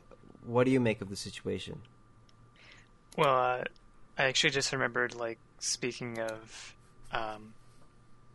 Riot, I think, making a statement. I think on Twitter, Tim Sweeney, the CEO of Epic Games, also mentioned something. That's right. He was like, oh, we would never do that. Yeah. Mm-hmm. Bullshit. Well, but he lied, Tim Sweeney. He had to say that because all of Epic Games is fun. A lot of Epic Games funding comes from China. Mm-hmm. Wow. Yeah, Epic Games is owned by. I got to look it up, but yeah, Tim, go on. Yeah, no. So there was that, and people were like, I don't know. Yeah. I don't know if I believe you, Mr. Sweeney." Mm-hmm. But yeah, I don't know. That's its own thing, but yeah, you know, I mean. By the way, Epic Games is owned by Tencent. Yeah, that's right. Yeah, that's surprising. Yeah. But at the very least, the punishment of, you know, taking away all the prize money and his ban, that was pretty harsh. I mean, first, mm-hmm, like, yeah. Maybe it'd be another thing if he launched into a big, like, dissertation on his thoughts and feelings, but he said, like, one phrase, I think. Yeah, it was something somewhat... It was definitely taken aside, but it was pretty innocuous. It was like, free Hong Kong, revolution of our age, I think he said. That was it. Something like that. Yeah, mm-hmm. like he wasn't asking for, like, anyone's head on a pike or anything like that. He wasn't like, Hong Kong is better than China, you know, or something like that. He just... Yeah, that was it. This is a slogan, pretty much. It almost had, like... There was maybe almost like a meme-ish quality to it as well, if that makes mm-hmm. sense. Somewhat, yeah. Well, it was meme-ish because he was wearing the mask that the protesters wear. Mm-hmm. Yeah. I don't know if you've seen the clip, but he was wearing the mask that the protesters wear because of the tear gas, and that's why he mm-hmm. kind of did that, just like in solidarity. So, yeah, you're right. It was like a meme-ish thing, yeah.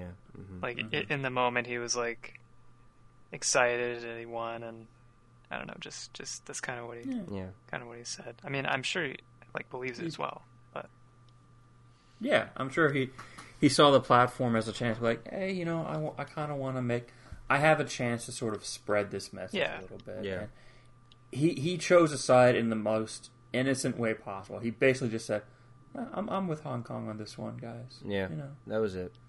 Yeah, it wasn't a call to action. He wasn't saying set fire to cop cars. You know, he was just saying, yeah, Hong Kong's pretty dope. Mm-hmm. I do support humans not suffering. I do like that. Yeah. By and large, I am against concentration camps. Yeah. You know, I haven't exhausted every possibility in which I might be for it, but I haven't found one yet. I'm against that. And harvesting organs is no good. Yeah. Mm-hmm. You know, I've seen the PSAs, the after-school specials about harvesting organs. Jesus. I'm not for it. Those are traumatic, man.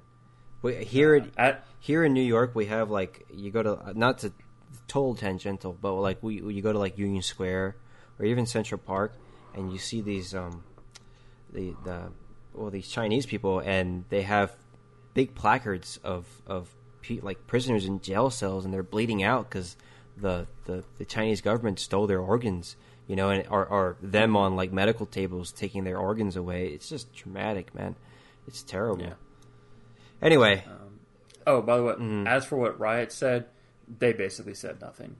They basically made a statement saying, we understand the world has sensitive issues, and there are politics out there, but we don't want our players talking about it on our official stage. Riot was like, don't look at us, look over there.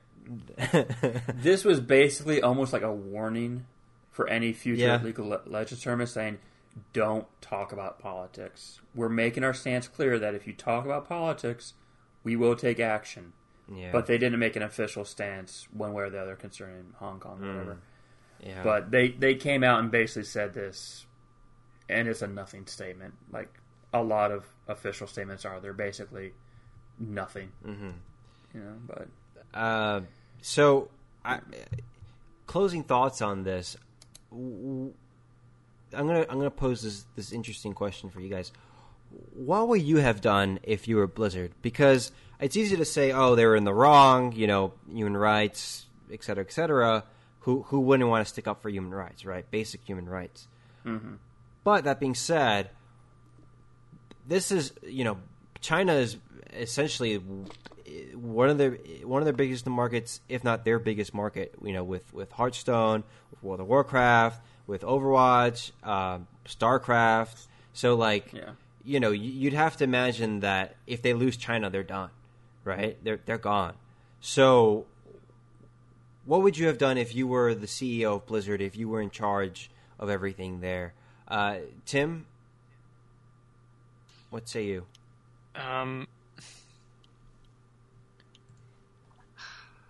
I mean, how much stake does China have in Blizzard? So Tencent has, I believe, 5% in Blizzard. Yeah, which is not a damning amount, but it's a I'm allowed to be in the stockholders meeting. Exactly. Mm-hmm. Yeah. I mean, I won't profess to know about like the deep logistics of their revenue stream and all that, but it feels like maybe they'd be fine if they didn't do business with China and Tencent in that way. Mm-hmm. They probably would be. I mean, they existed before they did business with China, certainly.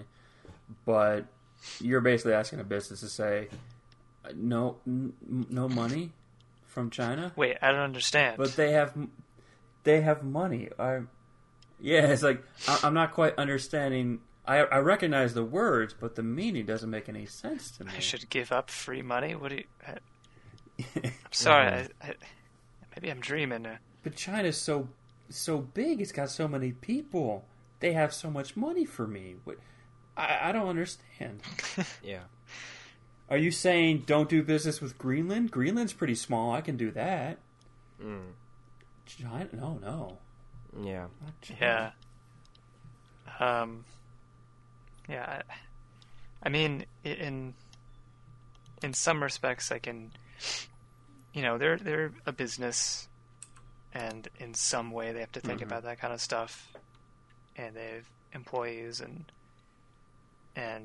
it's a business, and businesses make money, but you gotta know what you stand for as well.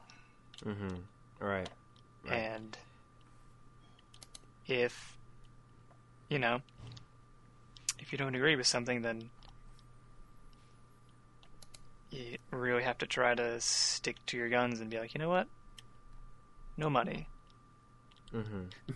That's fine. We'll be fine. We'll make it by. Or, I don't know, at least not go like... full on and take away all of the winner's prize money and stuff like that. Mm-hmm. Just, you know, I don't know, issue a warning. You're like, hey, don't do that. Right. Right. Something like that. Sean, what would you have done? In an ideal world, I probably would have said, I agree with this player. What's going on is not right in Hong Kong. Mm-hmm. But in reality, I don't know if I would have banned him. I think I would have probably had a conversation with him behind closed doors. Like, you can't be making political statements, official political statements. Mm-hmm. And I don't think I would have banned him, because the act of banning him, or suspending him, I should say, mm-hmm. makes a statement. Yeah. You've now made a statement about who you side with, and you're saying, I side with the Chinese government on this issue. Mm-hmm. Because he spoke out against the Chinese government in the most indirect way possible. So it's like Tim said, it is a business, and your revenue stream comes first. Even if you as the CEO wants to desperately do something, you also, I don't know, is Blizzard like a publicly traded company? Yes. I guess there must be, if like Tencent has stock in them, right? I believe so. I believe so. So it's not so much you have to please your consumer base or your future consumer base. You have to please the stockholders. Right. You have to please those people who could oust you if they're saying they don't like how you're running the company and like vote you out. You know, talk to the board members. I don't know how Blizzard is run. I have no idea how any business is run beyond give me money, you get thing. Mm-hmm. But I definitely would not. The action they took was obviously a bad choice, and even they agree with that, since they rescinded some of that and lessened his suspension sentence and gave him back his money. I definitely would not have taken away his money. That the money he earned was separate from his political statements. Mm-hmm. That was unrelated to his gameplay and his skill level, mm-hmm. and it reeked of, oh, we have a chance to not give him money? Let's not give him money, because we want that money. Even though it's something like $10,000 or whatever it was, if they can say, oh, well, we don't have to give money, then, okay, we'll keep the money. Yeah. That was a bad move. That move cost them more than $10,000. So they lost money on that one. It was a relatively small amount, too. I don't understand why it was such a big deal. But my gut says I probably would have, at the very least, I probably would have made it clear to him, don't talk about politics. Yeah. Or I would have made an official statement saying, if you are going to be discussing things on our official stream, on our stage, it has to be related to the game. Yeah. Mm-hmm. It has to be. And possibly give the... they call them shoutcasters, which is a stupid name. Mm-hmm. They should call something else. But give the shoutcasters official questions they can ask. Yeah, mm-hmm. Control it a little more. Yeah, control it. Get ahead of it, because if you know your people are going to be interviewing a Chinese player, then you need to be like, okay, here's how we can't have them talking about that. So honestly, if anything, I would have been a little bit more proactive in preventing this possibility, mm-hmm. rather than having to look for forgiveness and having to deal with the situation as it happened. Yeah. But as it happened, it's tough. There's no way to come out the other side of this without losing something, whether it's integrity, public image, or money. Mm-hmm. And as a business, your main goal... As a business, all three are important to you. Mm-hmm. But money keeps the lights on. Of course. Integrity doesn't keep the lights on. Public image doesn't keep the lights on. Money does. So, while I don't condone what Blizzard did, I understand it. Yeah. But by doing it, they've now picked a side. And unless they come out with a statement damning the actions of the Chinese government, which, considering what the police have been doing in Hong Kong, pretty much everyone should be damning the government at this point. unless Blizzard comes out with an official statement saying, we do not agree with what's happening in Hong Kong. Mm-hmm. We do not agree with the actions the Chinese government has taken concerning this, or other things like the camps and the organ harvesting and other alleged crimes. We don't agree with those, and unless they come out with that, they've picked their side and they're not going to be able to budge from that. Yeah. So... yeah, I mean, you know, I agree with you, Sean and Tim. Like, there's no way, you know, as a human being, there's no... I don't think there's any sense in siding with mainland China. I mean, what they're doing is unequivocally wrong. You know, you know, harvesting organs and et cetera, all it's a crime, and that is a big problem. Racism, everything that they have going on there is just, it's a big problem. And I agree with the people of Hong Kong, and I encourage them to continue, please, because this is something that they're really fighting for, their right to stay separate from Hong Kong and be their own independent city, and they have every right to do that. Every right, 110%. They should be, you know, exercising their right to do it. In terms of whether or not Blizzard was wrong, I believe that they were wrong, you know, as I mentioned, from a human perspective, from a you know, their just from a I don't know, from an emotional perspective, they are wrong, but from a business perspective, yes and no. And I'll explain. Like, I think what they did was a knee-jerk reaction, and I think they acknowledged that. Oh, yeah. They didn't really think about it. What someone had seen was, oh, you know, this person said something about Hong Kong, and, you know, we have major stakeholders in Hong Kong. We can't have that knee-jerk reaction. Let's ban them, you know, and let's ban the shoutcasters. And that was wrong. Coming back and acknowledging that they were wrong, I think that was the right move. And unbanning the shoutcasters and unbanning Blitzchung for 6 months. I mean, I think he should be. I think he should be unbanned completely, but whatever. Oh yeah. And you know, giving him back his money, that's fine. But they should have been, I think, in their statement, and this was a legal statement. It just screams legal. The way that it was kind of composed was with bullet points and explaining what shoutcasters are, explaining what online multiplayer games are, explaining what Hearthstone is. It just it screams legalese, and it screams the fact that you know, Blizzard went to Hong Kong, went to their Tencent affiliates, worked with them on the statement, and then decided to push it out on Friday when nobody would notice. I think that was exactly what had happened there.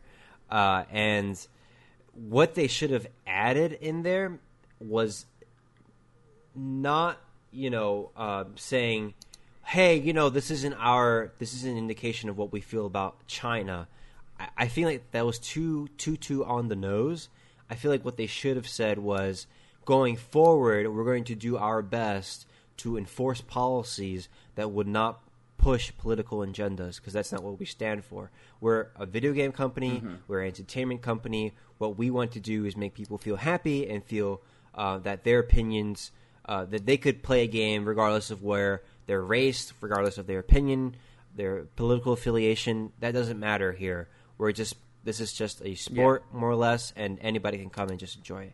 We don't want to be talking. We don't want to be talking about that. We don't want to acknowledge it. That's not us. That's not our brand. The difficulty there is that more and more, you can't be any sort of organization or even a public figure without making political statements. The public just won't allow it. They want to know, where do you stand on this? Of course. How do you feel about this group of people or these actions that have been taken by this country? Yeah. You need to take a stance. You can't straddle the fence anymore. I know. And people don't like fence sitters. It's true. Yeah. You're exactly right. But from a professional's perspective, you know, from a legal perspective, you can't have that. I mean, it's just I understand, you know, if you want to be your own personal brand, like if you're a professional player or you're an influencer or something like that, okay, you know, you'd have to maybe lean in that direction, one direction or the other, so that you can get followers. You know, you can build an audience for yourself. That's very obvious. Mm-hmm. But if you're a corporation that's putting out a product, that's a different story. Okay, what the story that you're trying to, I think it is, because the story, your selling point is not necessarily your political affiliation. I mean, it could be, for sure, it could, if you're that type of company. But Blizzard, I don't feel like it is that type of company. Blizzard is a company that puts out products. That's it. You know, that puts out entertainment. That's what I see them as. I don't see them as, you know, Overwatch. I guess the argument can be made for Overwatch, right? Because they're pushing this, you know, agenda, you know, inclusiveness, whatever, blah, blah, blah, blah, right? So, okay, I could see that argument there. But for something for Hearthstone, for something for World of Warcraft, you know, StarCraft, that stuff, not really. It's like a sci-fi game, isn't it? I don't really see. I mean, I'm not like StarCraft and, you know, World of Warcraft. Oh, yes. They're like very, for lack of a better term, generic kind of mythological creatures and sci-fi technology, whatever, right? Somewhat. Blizzard works tend to be very derivative. Right. Exactly. I mean, but that serves a purpose. They don't necessarily don't have character, but they're very. It's very clear where their inspirations lie. That serves a purpose, right? So that anybody and everyone could enjoy it. I mean, that's what I see it as. I forgive me, you know, that's my opinion, but that's really what I regard them as. So, you know, I don't. I feel like, yes, you're right, Sean. Like, you could have a political affiliation, you could have some kind of agenda that you want to push, but in the case of an international company, publicly traded one such as Blizzard, you can't really do that because, you know, you could do it depending on what market you are. Like, you know, Overwatch, I think, is catered. I think the intention with Overwatch was to cater for a very American audience, given its agenda, but it kind of evolved into its own thing. And Overwatch is still very much, I mean, I think the Overwatch League is mostly in America, I think, from what I can understand. So, you know, like, they have Asian teams that come in, but I do feel like the Overwatch League is very much an American thing. Yeah, well, most of the Overwatch League teams, they're international. There's a lot that... It is international, yeah, for sure. They do have teams that are like, this one's from Houston, this one's from New York, that kind of thing. Right. Most of the players lean very heavily Korean. Right. Like, you look at the team for England, and they're all just Korean players. Mm-hmm. But they're based out of England, I guess. Yeah, but, yeah. That's kind of the argument that they use there, you know, like, they're not... They probably are from Korea, let's face it. But, like, you know, like, the argument is that, oh, well, we're being sponsored by Britain or whatever. So, you know, that's who we're working on behalf of. But I definitely understand what you're saying, David, in that companies can't really take a stance one way or the other because they're trying to get as many customers as possible. And they're going to have a very diverse customer base. And taking a stance will alienate some. So that's a risky move, but I'm saying that in this day and age, more and more people are expecting their companies that they buy from to have a very clear stance on certain issues. I mean, see what you're saying, yeah.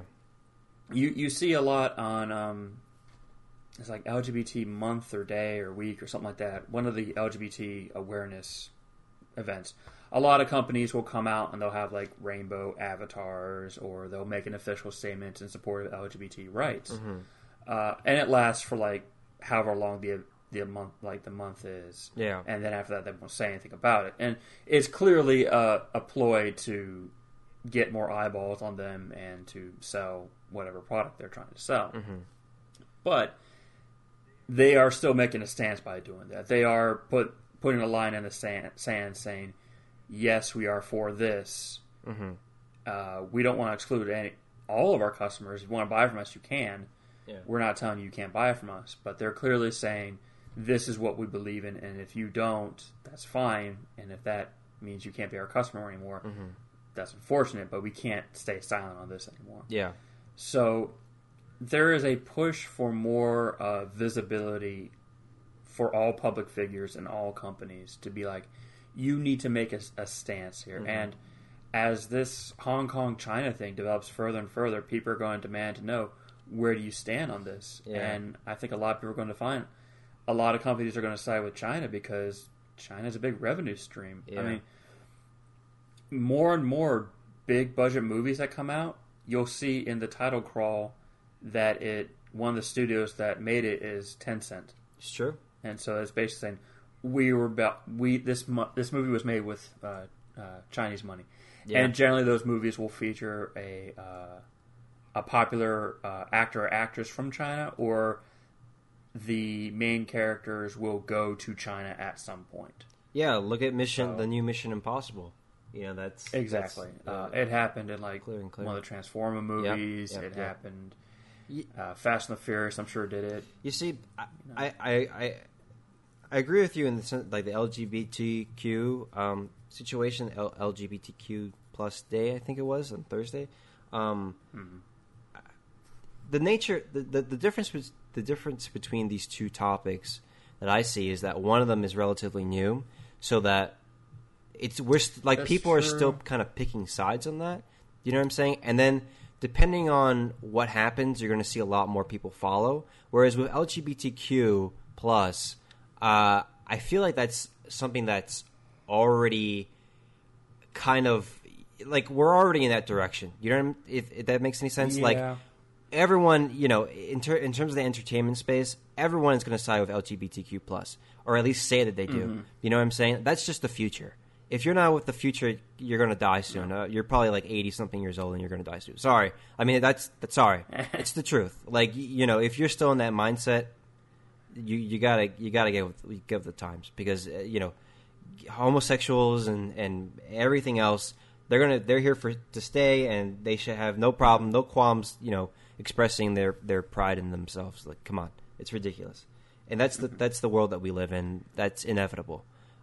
More and more people are going to be accepting. I definitely see what you're saying. Whereas in this case, it's so new that, like, we don't know which side is really right or wrong. I mean, like, objectively, we don't know which one is right or wrong, if that makes any sense. I know I just contradicted myself, but, like, we don't know. We do know in our heart of hearts, that Hong Kong is in the right here, but we don't know if that's going to be the profitable side. Does that make any sense? We don't know if that's going to be the side that really, if Microsoft came out, we don't know who's going to win in terms of profits. We don't know who's going to make us the most money in the end. That's what I mean. You know, if Microsoft came out and said, we don't agree with China, we're going to side with Hong Kong, you know, and then other technology started following suit, then guess what? That's the new wave, you know, and China's is going to have to do some action on their part, and then people who backed up on China, they're going to have to switch sides. Whereas if you're the other end of the coin, then Hong Kong is going to get, you know, unfortunately, they're going to kind of be on the losing side of the history on this one in terms of the profit margins. That's the way I kind of see it going in the future. Like the money is what's going to be the one that's going to talk in the end. And I want to see what happens here, because right now LGBTQ+ stuff that sells, you know, that's what makes money, and it's like when breast cancer awareness is super big. Like, you just make your box pink and slap a ribbon on it, and it's gonna sell. It sells, you know. Yeah. It sells. So we'll see whether or not this Hong Kong stuff is gonna be turned to something marketable and it's gonna sell. And if that's gonna be the case, then of course, you know, we're gonna see more companies backing out the Hong Kong in this situation because it's profitable. People like it. If not, the problem is that when dealing with like China tends to be very stubborn in certain areas. Mm-hmm. I mean, they have a lot of archaic laws, like the whole one or two child policy, which has proven to be disastrous, but they continue to believe it's going to work. Mm-hmm. China could easily do something that is not in the interest of themselves, but will gladly take that hit in order to spite a company. Right, but the problem with China is that now they're going to be put into an economic situation that they can't you know, we're seeing companies moving to Vietnam, to Indonesia, to India, because China is their human rights are actually, believe it or not, in mainland China improving. So, you know, factory workers are being paid more. So now that mm-hmm. their economic situation is worsening, they're going to have to figure out policies so that they can attract foreign investors. Because, like it or not, this situation with Hong Kong is not a good look on mainland China. I mean, like it's from an economic perspective. You know, people are leaving them in droves, and then, you know, with America's economic policies and the West's economic policies, you know, and the trade war that seemingly resolved, but I don't see it, you know, actually, you know, simmering down anytime soon. You know, we have to see whether or not China is going to have to kowtow to Western powers in order to, you know, still maintain their factories, workers, and maintain that ecosystem that has sustained them from the past 20 years. So, you know, China's powerful for now, but that's just for now. Nothing lasts forever. Unfortunately, America was once one of the most powerful supernations in the world. Still is very powerful, not as powerful as it once was. I think anybody could see that, right? You know, a lot of other nations have kind of risen up since then. Germany, Italy, British, you know, a lot of places, you know, have kind of seized the economic control. Japan, wow, you know, past 50 years, they've seen a boom. So, you know, like you have to kind of think about the future, not so much about the present, because the future is where the money is. And if you're going to choose one side now, you can't really predict the future, so you don't know where that's going to head. That could be the losing side in the future. It's just interesting to see what's going to happen, and then who's going to pick what side and who's going to be the most profitable in the end is what I'm saying. Oh, man, I'm going so long. This is like a 3-hour podcast now. Sorry. All right. Any closing thoughts, guys, on the Hong Kong protests and Blizzard's sentiments regarding it? Sean? All I can say, I have my opinions, but again, I don't know anything about how business is conducted. I don't know anything about economics or business. Yeah. So when considering my opinion, consider that. What I do know is that what China is doing is wrong. Objectively, it is wrong. Yes. The way that police are handling things is wrong. 200% right. So, I can't see myself siding with China in this instance. Yeah. And thus, seeing myself as a businessman trying to do business with China, my gut says I wouldn't, but I don't know how my position would be if I were in the position of a Blizzard CEO. Mm-hmm. I don't know. Right. You know. And Tim, your closing thoughts? Yep. Pretty much. I guess just the same thing. I mean, it's hard to say. It's easy to say about doing something without being in the situation yourself. But I'd probably be along the same lines of that, and consider all the angles and consider what I want to be my own, and I guess at that rate my company's public image. Right yeah. Alright, so that about wraps up our impressions of the whole Blizzard fiasco. Hopefully Blizzard is able to come out of this. I'm pretty sure they will. They have, you know, Call of Duty coming out, and they've got BlizzCon. Hopefully they'll announce like Diablo 4, Overwatch 2, definitely a possibility, right? Like a title card, as you mentioned before, Tim, Sean, you know, something like that. I don't know. Thank you for joining us for this exciting episode. Next week is Kingcast episode 15. We've been doing this for a while now. This is very good of us. Thank you for joining us, guys, again. I'm David Lozada. You can find me on Twitter at XenoCreator125. Sean is here. You can find him on Twitter at Gingerbread. That's DJINNGER_bread. And Tim, you can find him on Keenan Gamer, writing articles as usual. Thank you. See you next week for episode 15. Bye. Bye.